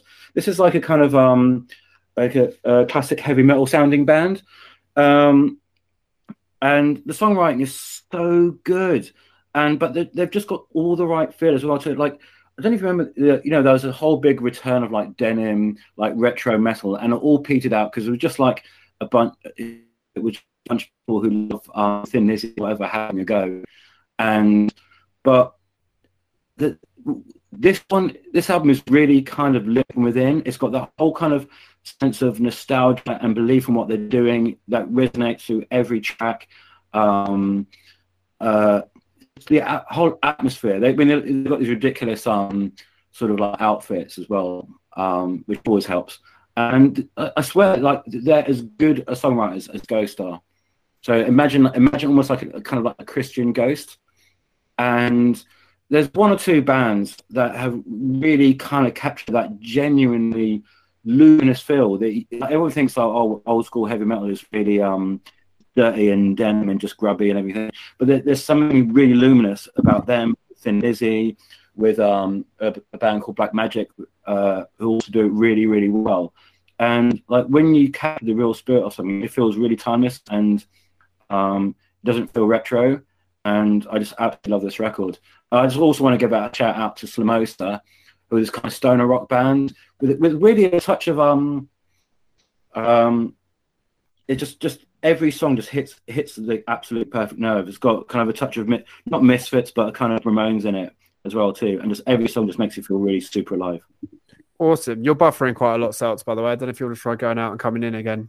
You uh, went a bit uh, oh. went a bit nebulous and portally there. Uh, El, what's your most underrated album of 2020? It's the Sordid Pink album, which is self-titled. Uh, they used to be Destiny Potato, a band from uh, Belgrade in Serbia. They're a tech metal band, but this is more of like a poppy tech metal record. It just really um, hits the mark. Like all the songs are super, super well composed to be really tight, really catchy. Um, it's just brilliant. It's very, very glossy as well. And I just love this record. I played it loads and loads and loads and loads. And I think, yeah, it's a shame it didn't get a little bit more recognition when it came out because um, it's spot on. Awesome. Uh, I'll tell you what I'll do actually as well. In the Metal Hammer Readers group, facebook.com slash Metal Hammer Readers, I'll put the full list of these albums we've picked for all these categories as well, just so everyone's got it in written form. Uh, yeah, that Sordid Pink album's really good fun. I forgot that you were very into that. Uh. The stream and gig of the year. Um, it's been mostly streams, but we've had some great gigs as well. So you can have one of each if you want. Uh, mine are nice and simple. I thought long and hard about the, the gig. I had a few good gigs at the start of the year, but I decided to go with The Who because I thought it was really cool getting to see what all the hype was about. And I fully buy into the hype. Um, I saw them with El at uh, the Electric Ballroom. It was absolutely stacked. I had no idea what they were singing about half the time. And I suspect a lot of the room didn't either, but they were going absolutely doolally for everything they did. And there's something about this band, man. There's something about this band. Uh, so I vote for them for my gig of the year and for my stream of the year. Uh, I'm going with Trivium just because I feel like they set the agenda for streaming with that that amazing A Light from a Distance mirror one. It felt like a big event. It reminded us of just how vital a metal band Trivium are in the modern era. Um, and yeah, I just think they're grand. So those are my picks. What are your picks, El, for gig and stream of the year? I'm going to have to go with The Who as well. I'm quickly flicking through my gigs that I went to, and that gig was brilliant. Everybody was chanting like The Who's name. Um, was just a really good atmosphere, and it was super, super fun. Closely followed by Lindemann, just because it was so weird, and they threw pies at people and had a gross fish cannon and weird projections. Can't quite believe they were this year. And then my stream of the year, um, I think it'd be the one I watched over the weekend, which is Tesseract with Portals. It was a fantastic show. They'd really thought about how they did it. It had a little bit of narrative between it with some actors um, and their kids. And it also just was really polished and felt like it had a load of heart in it. I think it's probably the one of the closest streams I've seen that was the closest to reflecting what a real performance is like from that band. Like having seen them multiple times, seeing them on the stream, I was like, they're, they're translating it quite well, you know. Um, and again, you could just tell there's a lot of kind of heart and soul in that. So it was a good one. Excellent choices. Uh, Mr. Stephen Hill, what were your gigs of the countless you got to go to this year? And uh, I suspect I know what your stream of the year might be. Yeah, Code Orange is the stream of the year, like fucking whatever. Um, but I won't talk about. It, You know it is. Um, but uh, my gig of the year is probably Slipknot and Behemoth at the O2. As someone who was at the Astoria in 1999 to see Slipknot's first UK gig, I have to say I looked around in sort of silent awe towards the end of that Slipknot show. I've seen that band a lot of times over the years, a lot, a lot, a lot of times. But if you'd have told me back in 1999 that I would see seeing them at the the biggest sort of indoor venue in London, selling it out and sounding fucking ferocious with probably like the biggest death black metal band supporting them and then giving them a full a full production as well i doubtless would have probably not believed that. So as well as it being a, like one of those massive massive gigs. Like i, I love going i mean i nearly picked employed to serve and palm reader at the underworld which is the last gig i went to before everything shut down because that was great. But sometimes going to see like a like a big momentous event gig is great, and that was as good as an arena show as I've seen for many a year. Oh, I couldn't go to that. I remember thinking it doesn't matter. I'll catch them later in the year. Ha ha ha ha. Uh, Jonathan, your votes for gig and stream of the year. So my gig year was Abbath, um, and just seeing him finally on top form was really just incredible. And it was just like everything I've been wanting from an gig since he started going solo. Obviously, you know, he's had a lot of issues. Um, the London, you know, that first London gig was a was a total shit show, and he got himself clean. And it was just like everything I've always wanted. Um, I always got from Immortal gig and when he's been in front of Immortal, and um, it was just absolutely electrifying and everything I ever, ever wanted. And to, to see him finally get to that stage, just like, ah, oh, yes, it was perfect. Um, the last gig I went to was Grand Magus, and that was kind of special because we knew it was going to be the last one before lockdown. And those songs, especially like Hammer of the North, has kind of valedictory feel that felt really magic in the moment. Uh, my stream of the year was Amenra, uh, the, the European Metal Festival Alliance, which was just such. It just, it just, this, it was on the first day, but it was the center point of the whole event. And so it was kind of they do these rituals, but I mean ritual in the most um, down to earth kind of way. So it was um, basically uh, their bass player Levi was leaving, and they did a special commemorative gig for him, where uh, and they played all of Mass Six, but they played in a circle around the fire. Uh, so as I say, the circle won't be unbroken, and just the, yeah, the level of intensity you get from Amenra, and again that kind of sense of levitation you get from um, them was just absolutely incredible. It, it, was stunningly shot. They just um shot again last year, and the way the way that they have these uh, light pylons that converge towards the end, just absolutely incredible. Like everything is done with such meaning to it, and and it just goes beyond what your brain can consider as meaning. You get there if you do everything with absolute meaning to it. Amazing. Yeah, they're they're a fabulous band, Amenra. Absolutely fabulous. This is what I'm really interested and excited to talk about because it's not stuff we get to talk about in this kind of format very much. Uh, the non Metal Hammer album of the year. Uh, so we're going to kind of put work aside for a second. What's your favorite album from this year that would never get near the pages of Metal Hammer magazine? I'm going to start with Steve. Oh, good. I've got a few. Rina Sawayama, who is just poppy but good. Um, uh, I would also say the. I mean, one of the best reviewed albums of the year, Fetch the Bolt Cutters by Fiona Apple, is an amazing, brave, brilliant, unique, fascinating record. Um, I'd like to shout out the Leeds-based post-punk band I Like Trains, which is a terrible name, but their album's called Compromat, and it basically sounds like the Pet Shop Boys and Pill being fronted by Boris Johnson. It's really funny and it's really insightful satire, and it's actually much better than I've just made it sound. And and um, I think we're about to talk about Run the Jewels probably at some point, so that'll be my other one. But for me, the only other band who get close on this planet to Code Orange are Clipping and their album, their um, yes, their, their, album Visions of Bodies Being Burnt. They released an album called There Existed an Addiction to Blood a year and a week before this record, and it was my favorite album of 2019. This record is damn close to being my favorite album of 2020. To put out that much unbelievable material in 53 weeks is staggering. Um, they're probably the heaviest band we've spoken about today as well. Like they're monstrously heavy and weird and avant-garde. And their frontman Daveed Diggs, who was in the musical Hamilton, uh, is maybe the best rapper on the planet at the moment. He's incredible. If you haven't heard this band, I mean, they are literally the one of the best things on the face of the earth right now. Fucking stag- staggeringly brilliant band. Yeah, I think I, I agree with you. They were very high up in my list as well. Clipping are fucking brilliant, and they are a band that I'd not even heard about until Steve told me about them last year. And they are, yeah, I mean, even calling them hip hop is probably too specific a terminology. Just if you like abrasive, brilliantly produced music um, that is insightful and cutting edge and just amazing, I fully back that Clipping album. Um, what is your non Metal Hammer album of the year, Al? Steve just said it actually. It's Rina Sawayama. Yes. She's a Japanese singer songwriter who grew up in the UK. Um, she's got a self titled debut album, came out in April. She basically, like Steve says, it's a pop record, but it's got a ton of new metal in it as well. She writes a lot about intergenerational pain and cultural stereotypes, and uh, she's just brilliant. Really, really catchy songs, but there's a lot to them when you dig beneath the surface. And um, she's really um, gaining a lot of traction at the moment. I've seen a lot of stuff written about her. Um, so I think she's going to go on to massive things, and I am excited. Yeah, she's awesome. I back that. She was in my shortlist as well. Really exciting, like alternative. There's new metal influences in there. Like it's pop music, but not as we know it, I guess.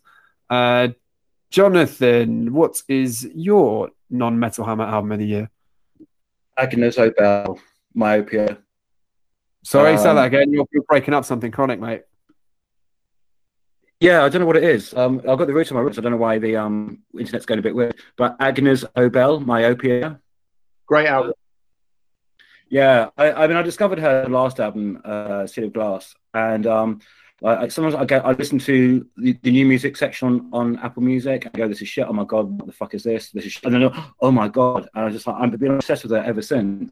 And so the last album, I used, it was great record for walking because it feels like you're just walking into some new world, like inching slowly into this new world, like kind of like you're going into this magical secret garden and Twilight. So I used to do these long walks along canals, and that that would be my soundtrack music. Um, it's a great isolation record as well too. It's got this really magical ambience to it. Um, her voice is a little bit like Kate Bush, not in the high notes, but in the mid-range notes. The way she kind of carves the vowels, and um, and it's just got this constantly moving, slow carousel, magical universe it creates, and um, just absolutely immersive. Um, just yeah, just kind of weird dream pop, like very Scandic. Uh, I also want to give a shout out to Hey Elbow, which is also like really dreamy pop music. And Suad, what's, that called, what's that called? Sorry, Cells? Hey Elbow V3 is the name of the like WWE3. Uh, they get more dreamy as they go on, uh, but they get absolute lush textures that get getting progressively more avant-garde. And Suad, which is a female singer um, on Svart Records, which is normally like a sort of a metal label. This is just pure pop, and just every song is just does everything you want a pop record to be. It's like a slightly modern sensibility, and I normally hate modern pop, um, but this is um, but this is just it just hit all the pleasure centers completely. S U A D. Amazing, love it. Uh, yeah, those are all amazing choices. Um, and I've, I've I had a kind of quite a long short list that were, have already, some of which have already been named on here. Um, I mean, for hip hop, yes, the Clipping album is absolutely amazing and very, very, very, very, very close to being my hip hop album of the year.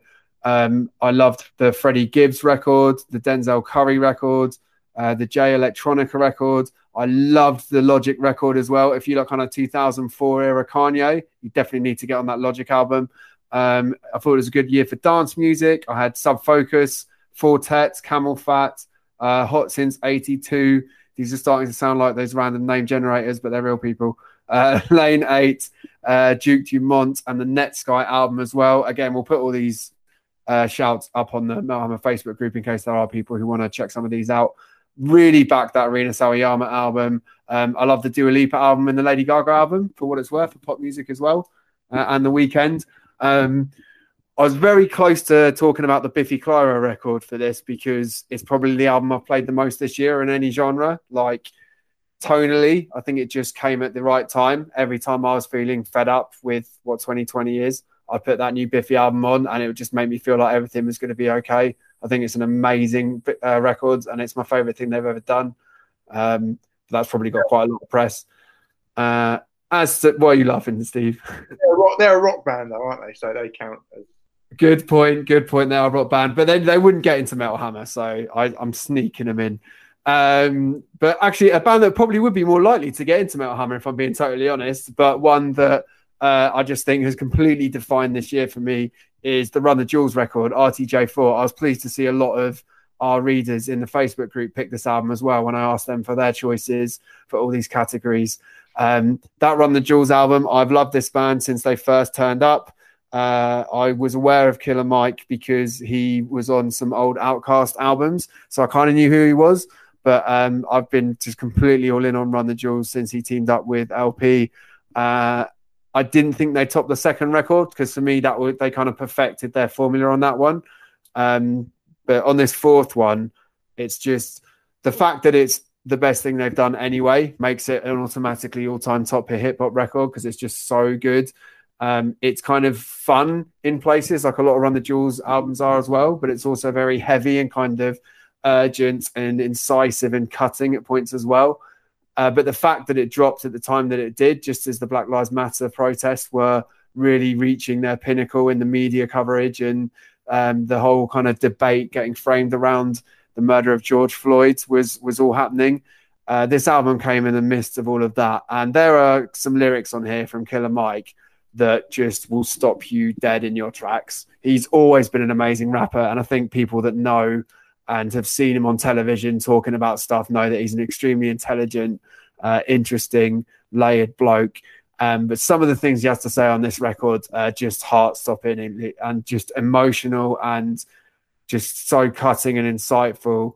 Um, and to me, what hip hop is all about is that it's it's it's it's a spoken truth to end into art. And this Run the Jewels album just personifies that for me. And I think it's an absolutely incredible record. And I've got to say, it's probably my favorite album of the year across all genres. And I would totally uh, put Run the Jewels in Metal Hammer because I think um, it's an album that a lot of metalheads have resonated with a lot this year as well. Uh, I know you're big on this record as well, Steve. Yeah, I was just going to say the, the thing about it is nine minutes journey that it takes you on is I think is unbelievable. Like to go from kind of um, Yankee and the uh, what's it Yankee and the Brave, right. and then to end with pulling the pin with Mavis Staples, her like this haunting like vocal that comes in on that, and then a few words from the firing squad on the end. The way that it kind of starts like a fun album, gets angry, and then gets heartbroken by the end is not something that I've seen a lot of people sort of mention, but I think it's really, really important because it it just makes it almost it's almost like a concept album, but the concept is the the realities of the world. Yeah. It's it's it's an incredible, incredible record. Made all the more pertinent by what's happened this year, but it would still be just as impactful, um, I think, without all that. Uh, an amazing, amazing, amazing album. So yeah, great choices, uh, everybody. Um, what about the moment that defined metal in 2020? We're not talking about the pandemic because that defined everything. But what for the for you guys is the moment that really defined our scene this year? El. I don't know about metal, but just 2020, it's uh, unavoidable. You can't really talk about 2020 without talking about Black Lives Matter and the huge rise of the movement and the huge groundswell of support behind it. In terms of the music scene, um, you know, at Louder, uh, Metal Hammer's umbrella term, what am I talking about? Louder is, uh, yeah, like a group of brands, um, including Metal Hammer, Classic Rock, Prog, etc um, we all took a day to participate in the show must be paused which was an initiative to think about what we can do better in our own brands um, to represent people. And there were many people from the metal world who um, put stuff out into the world as well shared, sharing their opinions. There was Rob flynn who put out a song with jesse leach.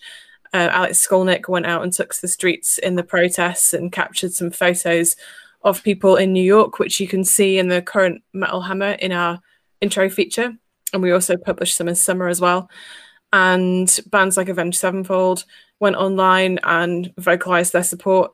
Um, and I think it was just this massive, um, huge thing where everybody was talking about it and thinking about it and um, really kind of digesting uh, what it means to be a person of color in 2020 and lots of discussions around allyship. So I think, you know, obviously that was a 2020 world event or world kind of movement, but metal was involved in that in some way, and the music industry has a big role to play in things going forward.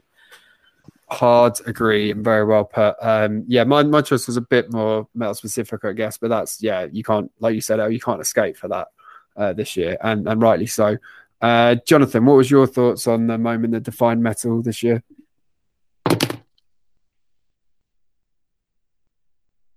Oh, we've lost Jonathan. We can't hear you. Jonathan's audio has gone. He's, oh, he's caught sorry, voice. It's back. It's back. So, um, my moment was, uh, I think, like the metal scene as a thing in itself uh, was the European Metal Festival Alliance. Just the way all these different festivals came together um, and created something really great, and was a really good rallying point um, for everyone um, to yeah ex- experience something like this. You know, maybe some people got together, watch it, watch it together, and um, yeah, just seeing lots of different festivals come together in what would have been the biggest festival month of the year, uh, August and um, it was a really great. It, it was just a really special weekend. Yeah, nice, nice. I like that. Yeah, the kind of community feel of metal really came. Yeah, very much community feel. Um, Steve, your moment of the year that defined metal. Uh, it's not really a very nice one, but then 2020 has not been a very nice year, and I think because we've not been able to see each other that much, it is it was horrible to see Riley from Power Trip pass away. That was that was my choice as well. Yeah, it was you know really really sad, but I think that if you can take a positive from that, and it's not much of a positive, but the fact that you realise how much he meant to people and how important metal and music and these bands like and, and a young you know a young guy in a young band and how much he meant to seemingly every strand and sphere of of our scene i actually found that to be like quite a beautiful thing. Um and i think that's what makes riley not being here to see it all the more sad really. Do you know what i mean? I mean when you've got everyone from Harm's Way and you know uh, knocked loose and code orange like hardcore bands all the way up to Ice T and you know big big metal artists metal artists talking about what an inspiration and what a you know great guy he was and places well outside of the metal scene talking about him passing away and treating him with a kind of reverence and a respect that we don't always get to see and I think it's a shame that it's taken something like that to see those avenues actually mm. pay us a bit of respect mm. um, but yeah I mean he was a fucking brilliant dude and I think, well, it's just very sad, isn't it? But it is unfortunately something which feels like it, a summation of this year, really. Yeah, and no, I, I think the exact same thing, Steve. And you, have perfectly uh, encapsulated why I why I kind of thought this year. Obviously, we lost Eddie Van Halen this year, and kind of in terms of a wider influence and a historic legacy and all this stuff, that was of course a massive, massive deal but there was something about Riley passing that felt really pertinent to the metal scene and the metal community at a grassroots level. And and I agree, like past the just the just how gutting it was to to to get that news through. Even though we all knew that Power Trip were a massively uh, exciting band and a band with such huge potential um, to do amazing things, it genuinely stunned me to see just how big the reaction was. Um, you know, I wouldn't say pleasantly surprised because it was such a horrible situation, but it was it was amazing to see the outpouring and just how far that band's and and more importantly his personal influence and impact had spread. Um, so it, yeah, I agree. It was a devastating thing, but I think it really shone a light on uh, the ability of metal to kind of reach people and, and tie communities together and and just kind of highlighted what an amazing and impactful time he had in his time on this earth. So it sucked, but it was good to see that he kind of got the respect and recognition that I think he absolutely deserved. Um, and yeah, as we said, Ice T does pay tribute to him in the in the current issue. I'm not just using that as a, a cheap plug, but um, Ice had some really really nice and impactful words about him as well. And when someone like Ice T is getting that candid about you, you know you've uh, you know you've made a hell of an impact on the world. Um, right, we're ending on a celebratory one now band of the year. Who are the bands that have defined 2020 for you? I'm going to start with Mr. Stephen Hill, and I suspect when it comes to the metal world, I might already know your answer.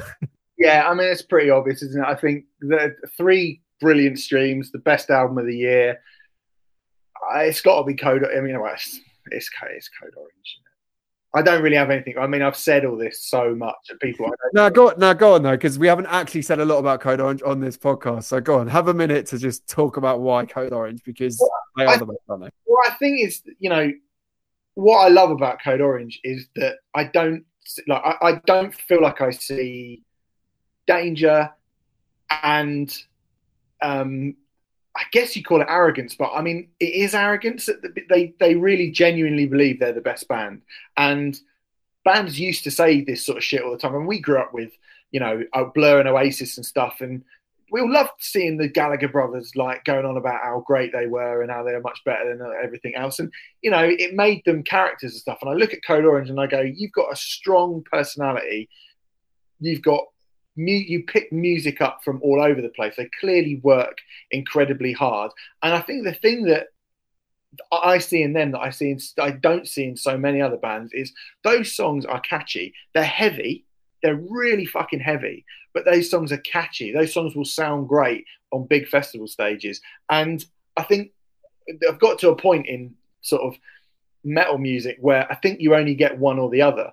You don't often get you know, there's a load of very catchy sounding, very bland metalcore bands all playing in, you know, their videos in a warehouse and ripping off architects. And you go, oh, this song's quite catchy. It sounds like everything else. It's safe as fuck. You cannot say that Code Orange is safe. Code Orange are everything that I've that I want. I, I that excited me about metal when I started listening to it in the nineties. Machine Head and Pantera and Slipknot and Korn and those bands, they weren't and Marilyn Manson. It wasn't safe, and Code Orange feel like legitimately dangerous to me.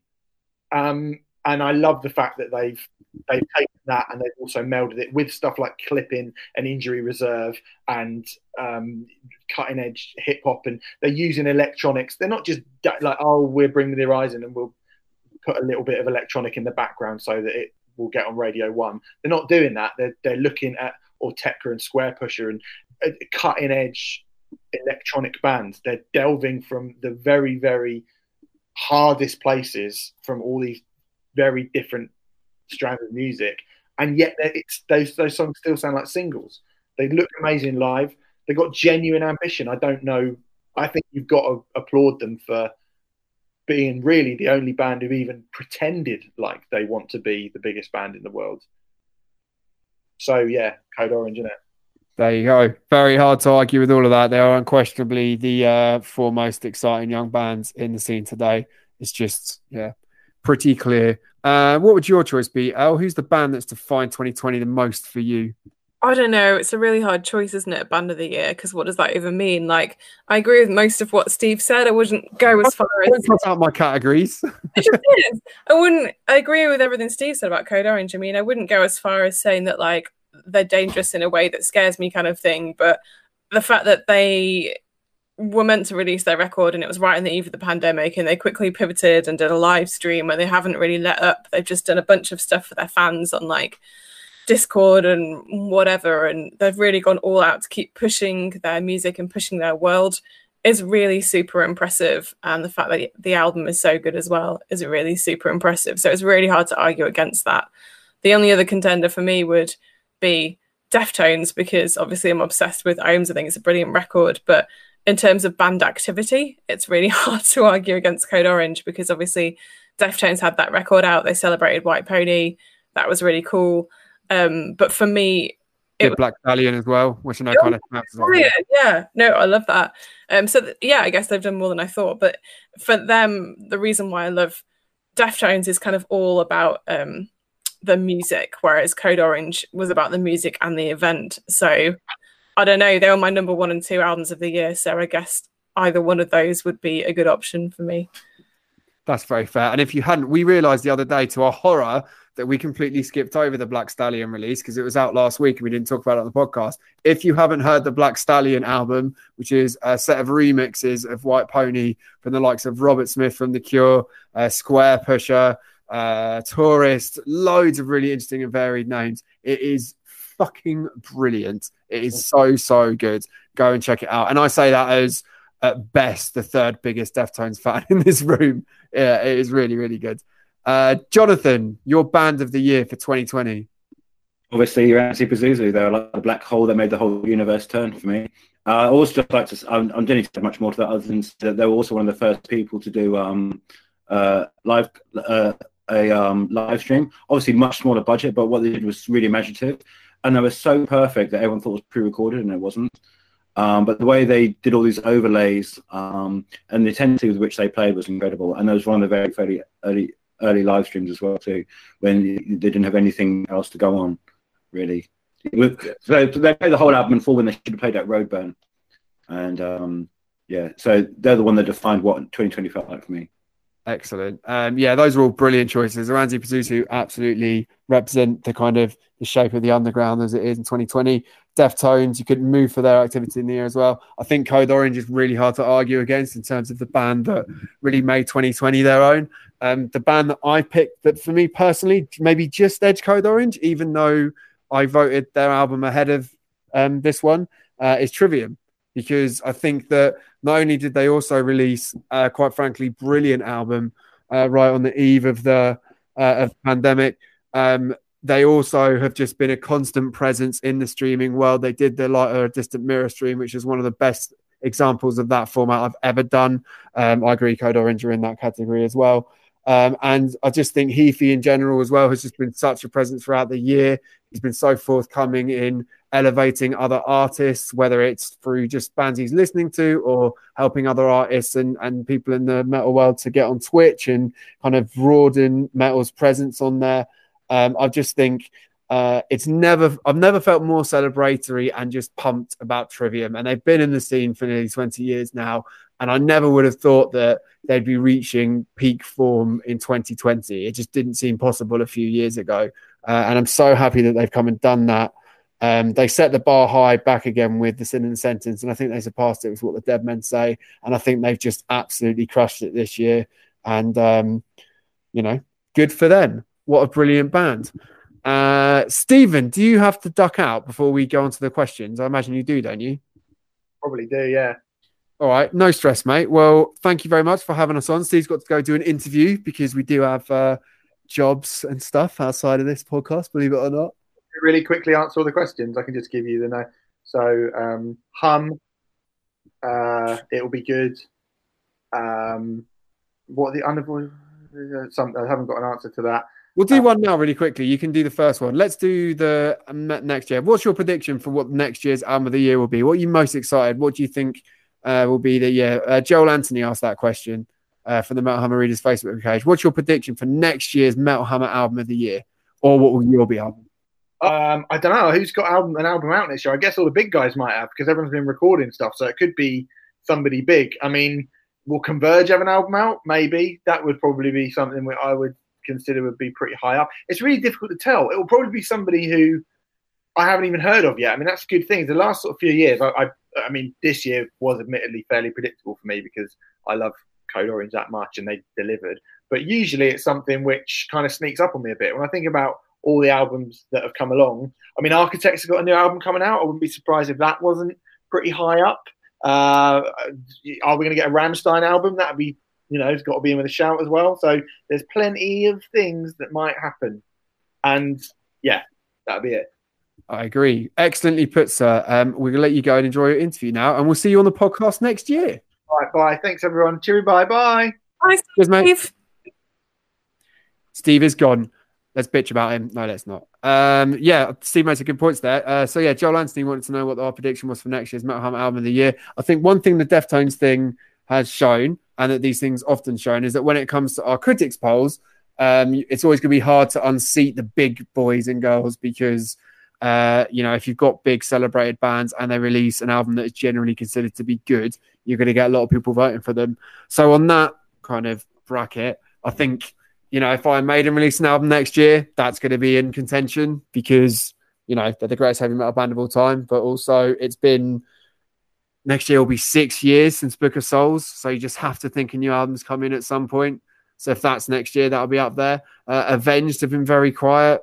It'll be five years since the stage by the end of next year, um, which again is a long, long gap for them. So that'll be up there if that happens. In terms of a metal album that will kind of define the year and I think will set the tone for metal as it is now, like modern metal. Um, I can't look past Gojira. I think that's probably going to be the album that people are very excited about, and I could see that maybe doing it. I think Magma won it in 2016, didn't it? Yeah, I was going to say Gojira actually. Uh, they, they, have to be in with a shout. I mean, I thought the single wasn't as big a, as leap. Like there was such a leap to Magma, but uh, sometimes singles give you no real sense of what the album's going to be like. Um, but it's just what they do is so from the heart, and they're untouchable. And um, it was such a like Magma was such a worthy winner. And um, I, if if Gojira put an album out next year, I can't see it. No, I can't. See, I, I would be. I would. I wouldn't be surprised at all of one. Uh, just one thing usually there's every year there's one underground band that kind of gets really high, like in the top five or top ten.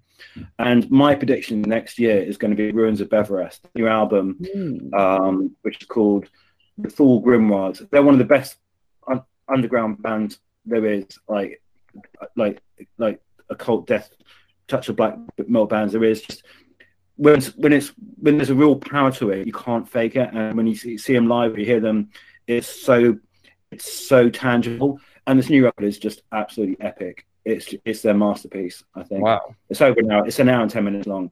And I, I'm surprised if I'll be surprised if all our um, you know, extreme metal fans who write for the magazine well, are going to put like really highly.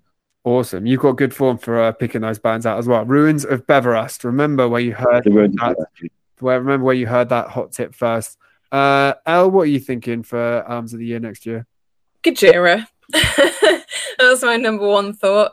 Um, seeing them play Brixton when they came over here, the second go around on the last record was incredible. They were filming that for live DVD. They had that uh, power outage where someone spilt a beer on the lighting desk, but it was still this amazing show with this really intense atmosphere. Like everyone was on board and they were just doing something really special. They've got a really special energy. Um, they've influenced a ton of new bands. And the single Another World, um, I kind of agree with you, Jonathan, in that I wasn't particularly um, blown away. I didn't think it was, um, you know, anything kind of different to what they'd done. But I went back to that and listened to it last month and really enjoyed it. And the video is brilliant. The animated video, if you haven't seen it, watch it. They all go build a space rocket to go to another world, like it says in the song, and it's really well crafted. There's lots of little jokes and nice bits in there, and um, I yeah, there's so much humanity in what they do. Um, I just can't wait to hear what's next. Really. I think it's well it's worth pointing out that that uh, that video that single's a one off. It's not kind of leading the album, so it might sound completely different to what they actually come out with. So it'd be quite interesting to see how that um, works out. Uh, Sam Welch asked uh, a couple of weeks ago, we were nearly all discovering what music we've been sampling on Spotify in the 2020 wrapped up. Other streaming services are available, of course. Uh, Sam says, My number, art- number one artist was In Flames, a band I'd never really listened to until you did the In Flames Hall of Fame podcast. Uh, that was one me and Steve did a few months back. We picked Clayman to enter the prestigious Metal Hammer Podcast Hall of Fame. Uh, so Sam uh, got on that, and he ended up being his most listened to band. So he asks us, "Whose music did you discover or finally catch up on in 2020? Who came out of left field for you in 2020 this year, Selzer?" Um, well, for me, it was because we, when he did the 80s issue, and I was so pleased to be doing the industrial piece because it's so much part of my DNA, and so I was really adamant that we had to cover Throbbing Gristle because they're the people that invented the term industrial. And also, I really wanted to make a point that when industrial was first, um, when it was first coined, it didn't have a beat. It was ambient. It was kind of weird ambient music. Um, so I was kind of aware of Throbbing Gristle. You know, I, I, knew about them more than I actually listened because they're not really not easy listening. But I, but for that feature, like I really delved into them. Like I went back through all the Throbbing Gristle albums. I read Cosey Fanni book and also uh, you know I read also I was a bit more aware of ministry obviously, but um, but you know I read a lot of um, his book he did with Jon Wiederhorn as well too. Uh, so I, I, really did some proper prep for that piece, and it was one of the happiest piece I was to write and to talk to a member of Throbbing Gristle, and she's so lovely as well, kind of cozy friend to me. So they were kind of in the background of of my awareness for a long time, but I really kind of delved into it, and it's not it's not an easy place to go in any way whatsoever. When you hear what's kind of all behind it, um, again, it's just one of those things where context makes it all kind of um, it, it makes it all a bit more lucid for you when it's not instinctively lucid. So that was a real deep, dark dive that I went through. I don't really get a chance to listen to a lot of other stuff that often because so much of my spare time is you listen to promos that come in because I'm a reviews editor. But um, that's the one I did really go really deeply into. Nice. That's an awesome choice. Uh, what about you? Were there any artists you hadn't really listened to so much this year, whether new or older, that you you got into? I reckon you can guess mine. It's Spiritbox. I oh, just cool. got really obsessed with them this year. They're sort of, I guess, coming from a sort of tech metal perspective, but they're more accessible than that. There's a little bit of metalcore, a little bit of just modern, the modern metal sound. Um, there's really something for everyone in there. And I just listened to and watched all their videos they've ever done on YouTube and kind of had a look at their evolution as to what they're doing now. And even starting out, their videos are really kind of high quality and really awesome to watch. So that was a nice little afternoon. And then just listening to what they've done before on Spotify over and over again and getting excited for next year when there's going to be some new music from them, hopefully a debut album. Yeah, I think if we were going to pick a real breakout band for 2021 in terms of an album, I think that uh, that Spiritbox album might be the one. Very excited to see what happens with them. Um, there are quite a few bands that I got into this year that I hadn't listened to before. Some have been around the scene a little while, like Oranssi Pazuzu. Uh, Jonathan's been flying their flag for a long, long time, but this year I really went in on them, and that album was fantastic. Same with Imperial Triumphant. I'd not heard of them before this year. Now I just think they're fascinating. Um, I love the Sharptooth album. That was quite low down, uh, but still made my um, my top 20 albums list. It might have been in my top 10, 10 actually, now that I think about it. All our individual lists are going to be online very soon, by the way, for you all to look at. But uh, I love the Sharp record. Uh, and uh, also Backxwash as well, who we've talked about on the podcast a lot. Um, she's on the cover of the current issue of Metal Hammer. Uh, we talked to her as well. Um, and uh, that album I just thought was amazing. And I'd never heard of her whatsoever until Steve um, told me about her. So that's probably my favorite quote unquote discovery from this year. Uh, Elle, do you want to ask another question? Sure. Matt Heeks asks, with all the unavoidable album pushbacks, did any cause you any problems in regards to features you're planning in specific issues? And who are your favourite artists to cover this year? It is a good question. And yes, that is completely true. Um, there's a lot of stuff. I mean, you know, I only have, we only have so much kind of insight into this stuff that's not just guesswork. But if you look at some of the albums we've been talking about that we're going to expect to be a big deal next year, um, we probably would have said the same thing for this year if there wasn't a pandemic. So, you know, when you kind of hope that there might be a Maiden album to come, for instance, or an Avenged album or any of those big bands, you kind of think, you kind of start to plot when in the year that might come and you think about how would you how you would cover those and how would you structure issues around them.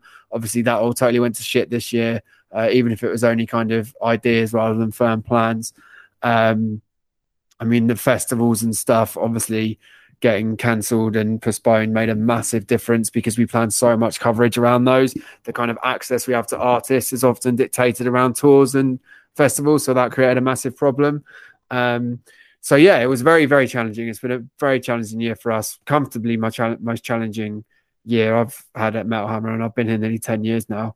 Um, but we're very pleased to still be rolling along. I think we pulled together some kick-ass covers despite all that. And uh, we're very grateful for everyone's support to help make that possible. Um, in terms of who we most enjoyed covering i think it's just the awesome young artists that we've made a big deal out of this year. I'm so happy that we were able to kind of get some of them on the cover. Um, seeing the likes of imperial triumphant i just mentioned Backxwash uh, oceans of slumber a williams getting all those kind of young, interesting, innovative artists on the cover of Metal Hammer has been a joy this year. So I'm really glad we've been able to do that because it's quite hard to get younger cover, younger artists on covers nowadays. Um, what about you, Seltz? What, are some of your favorite artists to cover this year? Well, I was just like so glad that we were able to put Mystifier in the um in the magazine.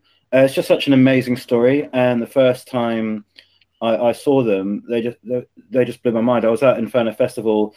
I've seen a band that I'm going to remain nameless that I do like, but they just completely phoned it in. I went down the venue downstairs, and it's just this was this totally primitive thing um, that you get with certain bands like Von or um, Beherit, where it's just like, is this shit? And it's like, no, it's actually amazing. So you can really feel it, like super primal.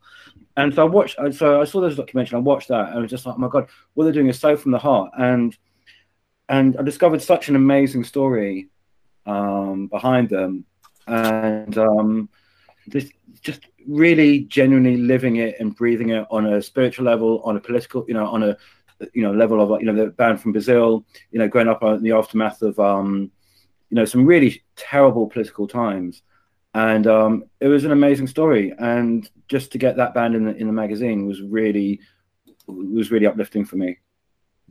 And so I thank you for the chance to, to do that. Oh well, like, mate, it was a it was a brilliant choice. Yeah, that midnight uh, interview that's in the new issue is really interesting and well worth everybody's time. Uh, what about you, Al? What have you really enjoyed covering in Hammer this year?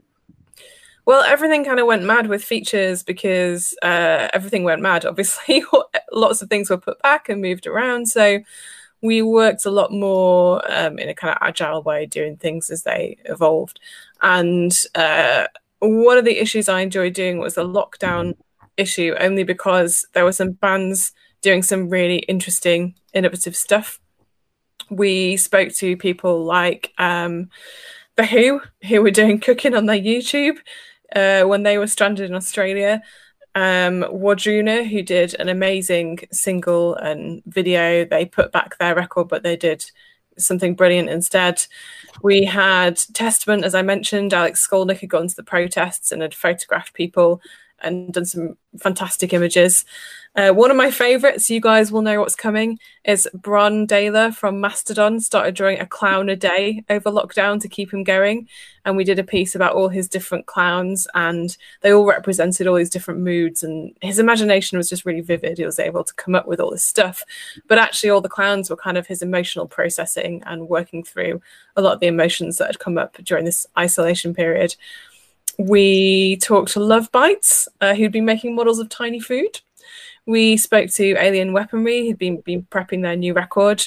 Spoke to Sabaton, who were planning a tour around Sweden because they could get around restrictions that way. And it was a hyper local tour where some of the stops were about an hour or half an hour apart. As Jonathan mentioned earlier, there was the European Metal Festival Alliance, and we had a chat to them about bringing all these European festivals together as one in this big communal celebration. And uh, yeah, other bands, Doro, she did a drive-through gig. Chthonic, the Taiwanese metalers, the singer Freddie Lim had launched a podcast called Metalhead Politics. And in a bit of a dip and a lull, personally, I just enjoyed talking to bands who were doing things slightly outside the box and thinking slightly differently to try and get around some of the restrictions of 2020. And then beyond that, some of the cover features we did, uh, Deftones and White Pony, um, oh, there's a ton of stuff actually. Too many things to mention. I think in a year where everything was thrown upside down, bands still managed to do some pretty awesome things. So it's really good to kind of celebrate that stuff. I think. Hard, hard agree. Uh, yeah, it's been awesome, all things considered, to keep on making all that stuff happen. Uh, Scott Temple has another. That, that was a bit of positivity. Scott Temple is bringing more positivity. What he asks, uh, what's the best thing to happen to you in 2020? I think he's talking personally, of course. He says, for me, I got back in touch with an old friend. That's nice. What so was your best? Sorry? So did I. Oh, nice. Yeah. That's good to know. Uh, is that your full answer, El? It's a good uh, one. I guess it's part of an answer. I also got back in touch with an old friend. Shout out Tim. Uh, we hadn't spoken for a little while. We'd been in touch on and off. Um, but yeah, we kind of reconnected, had some long old conversations over Zoom, and now we've got a little film club going on WhatsApp where he's brought in some other people, and we've got a little like COVID new friendship group going, which is quite nice to meet new people at a time when you can only stay in your house. I also, before lockdown, went to Norway twice, which was really cool because it was my first time.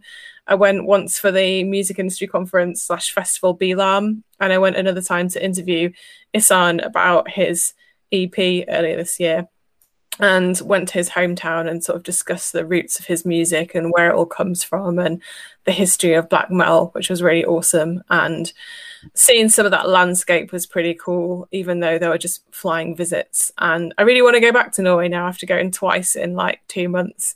It's just a place where there's lots of cool things to explore. And then I guess personally, I practice Tai Chi every day, and I feel a lot more like I understand more about the practice of it now because I wasn't really practicing every day before, so I'm quite immersed in it. And I was speaking to you, Merlin, the other day about how I've been meeting some friends every week to have a bit of a practice. And it was raining the other day, so we went underneath a railway arch in London and I put on the Jonathan Hultén record really loudly in the railway arch and we just did some Tai Chi and that was quite fun. I love how delightfully dystopian that is as well. it's just such a sign of the times. the best that. bit was when we were doing a movement called uh, Pushing the Mountain, and Jonathan Hultén was singing about a mountain. And I was like, everything is coming together as the rain poured down through the railway arch. Oh, that was a nice gothic lyric. I like that. Um, yeah, that's cool. El sometimes actually, we're all obviously on. Uh, uh, you know, camera here and stuff, chatting to each other, and you can actually actually catch El sometimes doing like certain stretches just to kind of keep nimble while we chat. And I'm just sometimes like, what the hell is that one called? it always looks interesting. There's one now. It looks like you're wearing a cape as well because you've got your hoodie over your back. You look very mythical. Yeah. Thanks. Um, yeah, I'm just doing a little stretch there to uh, keep going. Amazing. Um, yeah, no, there have been some good things this year for me. Just you know, just kind of, I think honestly, anyone that's that's making it through this mess is is a hero and deserves a pat on the back. Um, so fair play to everyone for for making it through this shithole of a year. Uh, I mean, for me personally, I met my girlfriend this year, and that wouldn't have happened without the pandemic, weirdly, um, because I was reduced to internet dating, and that's how we met. So that's that kind of literally wouldn't have happened without the pandemic. So that's uh, a massive, massive silver lining for me. Um, and yeah, there's been other good stuff as well. I've got to say, I know it sounds like the kind of thing we should say, but just so much great music this year has been a massive help because against all odds, that's been a huge, huge positive this year. Uh, and long may that continue. What about you, Jonathan? Well, uh, just want to say clarify something first of all. Um, just, just might have mispronounced it, but um, I was talking about Mystifier, not Midnight, with the um the feature that I was really chuffed with doing. But um, I think like my pre-pandemic, like pre-pandemic, the best thing that happened to me was my big birthday. Your big birthday. Yeah, but of course, in January, like, and it's before the pandemic, it makes me aware like how grateful I am and how mindful I am of people who weren't able to do the same thing. But it was a really big birthday, um, and I got to do one in London with just all my friends. Just uh, Alex being a, Alex Meyer being a master DJ, got some friends in bands to play, and yeah, uh, talking about Norway, did another one in Bergen, and also got friends and bands to play, and um, you know, doing that in my second home, which is Bergen is always amazing, and I've got super withdrawal symptoms. Um, so that, that was just just just incredible, just humbling, and incredibly fun experience. Um, my pandemic experience, uh, best thing that happened in the pandemic, I guess, again, was the European Metal Festival Alliance weekend. Um, a few friends, you know, everyone kind of got our tests to make sure they didn't have COVID. But it was a really hot summer. It was a really hot weekend. So it was actually me, our previous, um, our former um, online editor, editor, Alice Patillo, and a few other very close friends. We went up to uh, spend the weekend in a garden, um, drinking mead in Guildford with a very with a very good friend who was an amazing host. Created our own little festival called Fant Festival, where they made where uh, our, our, host Mary she made a um, little Fantoft church that was really well done. You know, watched bits and bobs of the Alliance, drunk shit tons of mead, sat in a paddling pool in blazing sun. Uh, it's just sometimes you just need an incredible weekend that is just um, an incredible event. The, what, the thing I missed at festivals, where it makes the entire world, makes the entire year evolve around that. We've got to do that. Um, and yeah, so shout out to Joe, Mary Alice, and um, yeah, all the wonderful people that I got to do, do that with. I have a question. Did you burn the church? No, it, it had inset. So she, she made, it, made the box, but the, the, the um the roof was um, lollipop sticks, ah. and um, but it, there was incense burning on it. There was incense, so it was smouldering, but in it, yeah, yeah, amazing. We didn't burn the church. It was a good a church. God, I'm just thinking about your birthday, Sal. So that just seems like a lifetime ago. Just I can't believe that was no. so weird. Very, very strange. Um, ask this next question for us, Jonathan. Yeah, so Rich Hobson, uh, I guess it's our Rich Hobson. It is. Uh, Hi, Rich. Hi, Rich. Hello, Rich. Um, he asks, which band or record surprised you this year? Um, go on now. For me, we talked about them in this podcast, but Oranssi Pazuzu and Imperial Triumphant, they're probably not bands I'd usually gravitate towards immediately, but thanks to the high recommendations of you, Jonathan Seltzer, uh, I really enjoyed both of those records, and it was. I'm really glad that I sat down and listened to them, and that I've been able to revisit them and go back to them. And it's nice to be introduced to stuff in that way. Whereas, you know, if I'd heard a song cold or something, I might have thought, oh, I don't really know if this is for me. But um, spending more time with them and knowing more about them, um, I just really enjoyed both. Nice. Um, yeah, in terms of surprises, nothing that kind of completely blew my brain away in terms of a surprise, but just in terms of sheer quality and like both of these are basically bands that I just didn't think I'd be raving about so much this year. One of which was a, was Kvelertak. Uh, the debut Kvelertak album is one of my favorite records of all time. I've not been fussed about the two since then. I thought the second one was just the same, but not anywhere near as good. And the third one, I was not really feeling the kind of plodding status quoisms they brought in. Um, but Splid, I think is a phenomenal record. And I think on balance, it's probably the best album they've ever done. Uh, it's hard to say that because the first one the impact of it was such a big thing of what made it so good. But the way they managed to evolve their sound and still kind of keep some of those rockier elements, but utilize them in a more effective way, was just awesome. Um, and it's actually tied into the last trip I got to do for Metal Hammer this year, just before everything went to poo, uh, when I went to Norway to see them, and they were fucking great live as well. So I was really happy to see them back, kind of at the very top of my favourites this year, um, or nearly anyway. Uh, and also just the Biffy album because I've I've always liked Biffy Clyro. Um, I loved puzzles. I loved Only Revolutions. I didn't really engage with some of the other stuff they've been since then. Um, they brought out a double album, and I was just like, I'm not into Biffy enough to engage in a double album, so it didn't really bother me. Um, but um, uh, yeah, for some reason, I, uh, so many people were raving about this new one that I just thought, right, I'm going to listen to it. And like I said earlier, it just, I just needed an album like that at the moment it came in, and it. I've listened to it so much, and every time I listen to it, it fills me with this sense of hope and positive emotion, and it's just, it's really what I needed. And I just think it's a fucking phenomenal album. So that surprised me in the sense of if you told me a year ago I'd be sat on the Metal podcast talking about how good a Biffy Clyro album was, I'd probably say you're being silly. Just um, to be a pedant, it's puzzle, not puzzles. Sorry. Oh, sorry, puzzle. Yeah, puzzle. um, yeah, it's that, that I, I love that album as well. But this is my favorite record they've ever done for sure. Um, Jonathan, what surprised you most this year? Uh, well, Napalm for all the reasons we discussed. Napalm Death. Um, the other, the other ones that I wasn't expecting, Tickets to the Moon, their album Black House, because they just lost all the black hair elements and made a goth record. In the you know in the same way that you know Tribulation used to be an old school death metal band, and then they went kind of just went down the pure goth route, and they did it really really well. Um, the other one that just surprised me, just not because they did anything massively different. It's just I hadn't quite expected how far out they were going to go. Uh, there's an Italian band called Nibiru who I'm obsessed with, and their last album was just like so far out into the ether, even by their standards. And um, it's it, it's it's like you know it's lovely once you're in, but it's um it's like so I, I mentioned this in the uh, metal weird when I metal went weird uh, piece, but um the first five minutes, what if you can get through that, and it's just it's just like every synapse is on fire and you're in a centrifuge. Um, it's um, I know I, it's, it's, the most far out record, and even I was shocked knowing what Nibiru were like by how far out they went, and it's really thrilling, incredible record. Yeah, that was Nibiru. the most far out record. Yeah.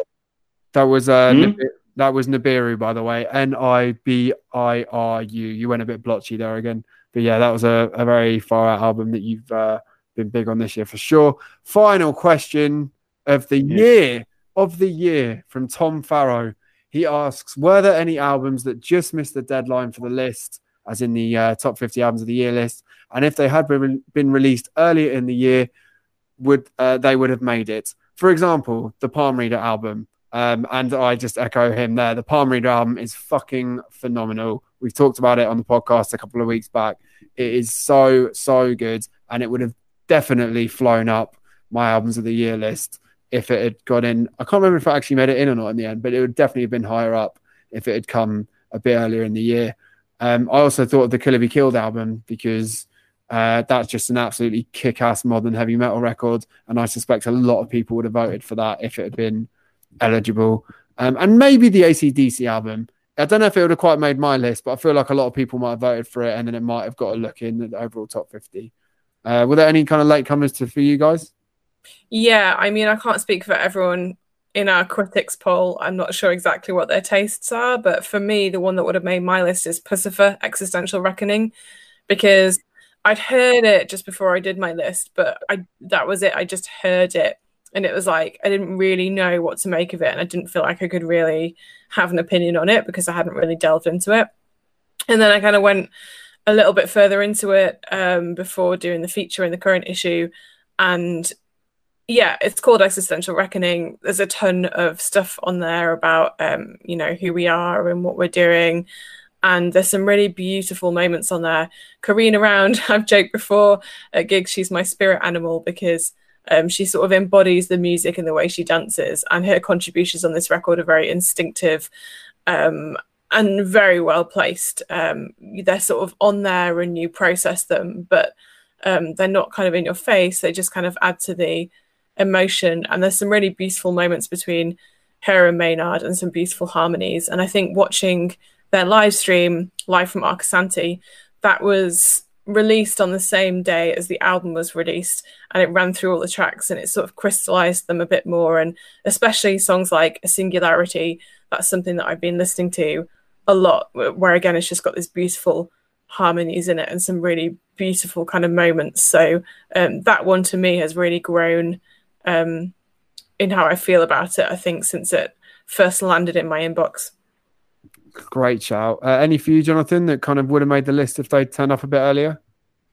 Yeah. Um, well, I think there's there's some that would have done got higher if they if they come out earlier. Like they, I don't think enough people heard them. Like the Solstice might have done a bit better. They did pretty well, but I think not not everyone got to hear it. Uh, for me, there's a lot there's a lot of really good black metal that came out after the cut point. Um, Imha Tarikat, which um, I've, t- I've talked about before in the podcast.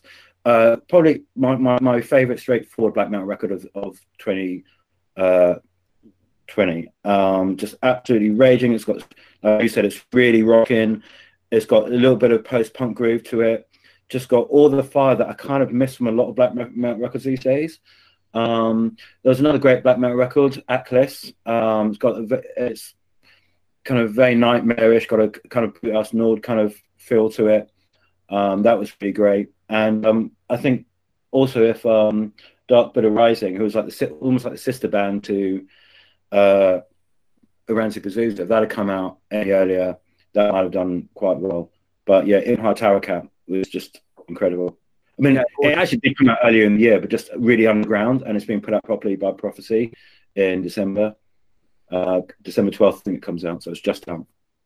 Yeah, that Imha Tarikat uh, album um, is really good. Uh, we're going to do a big piece on it in Metal Hammer um, in an issue or two's time.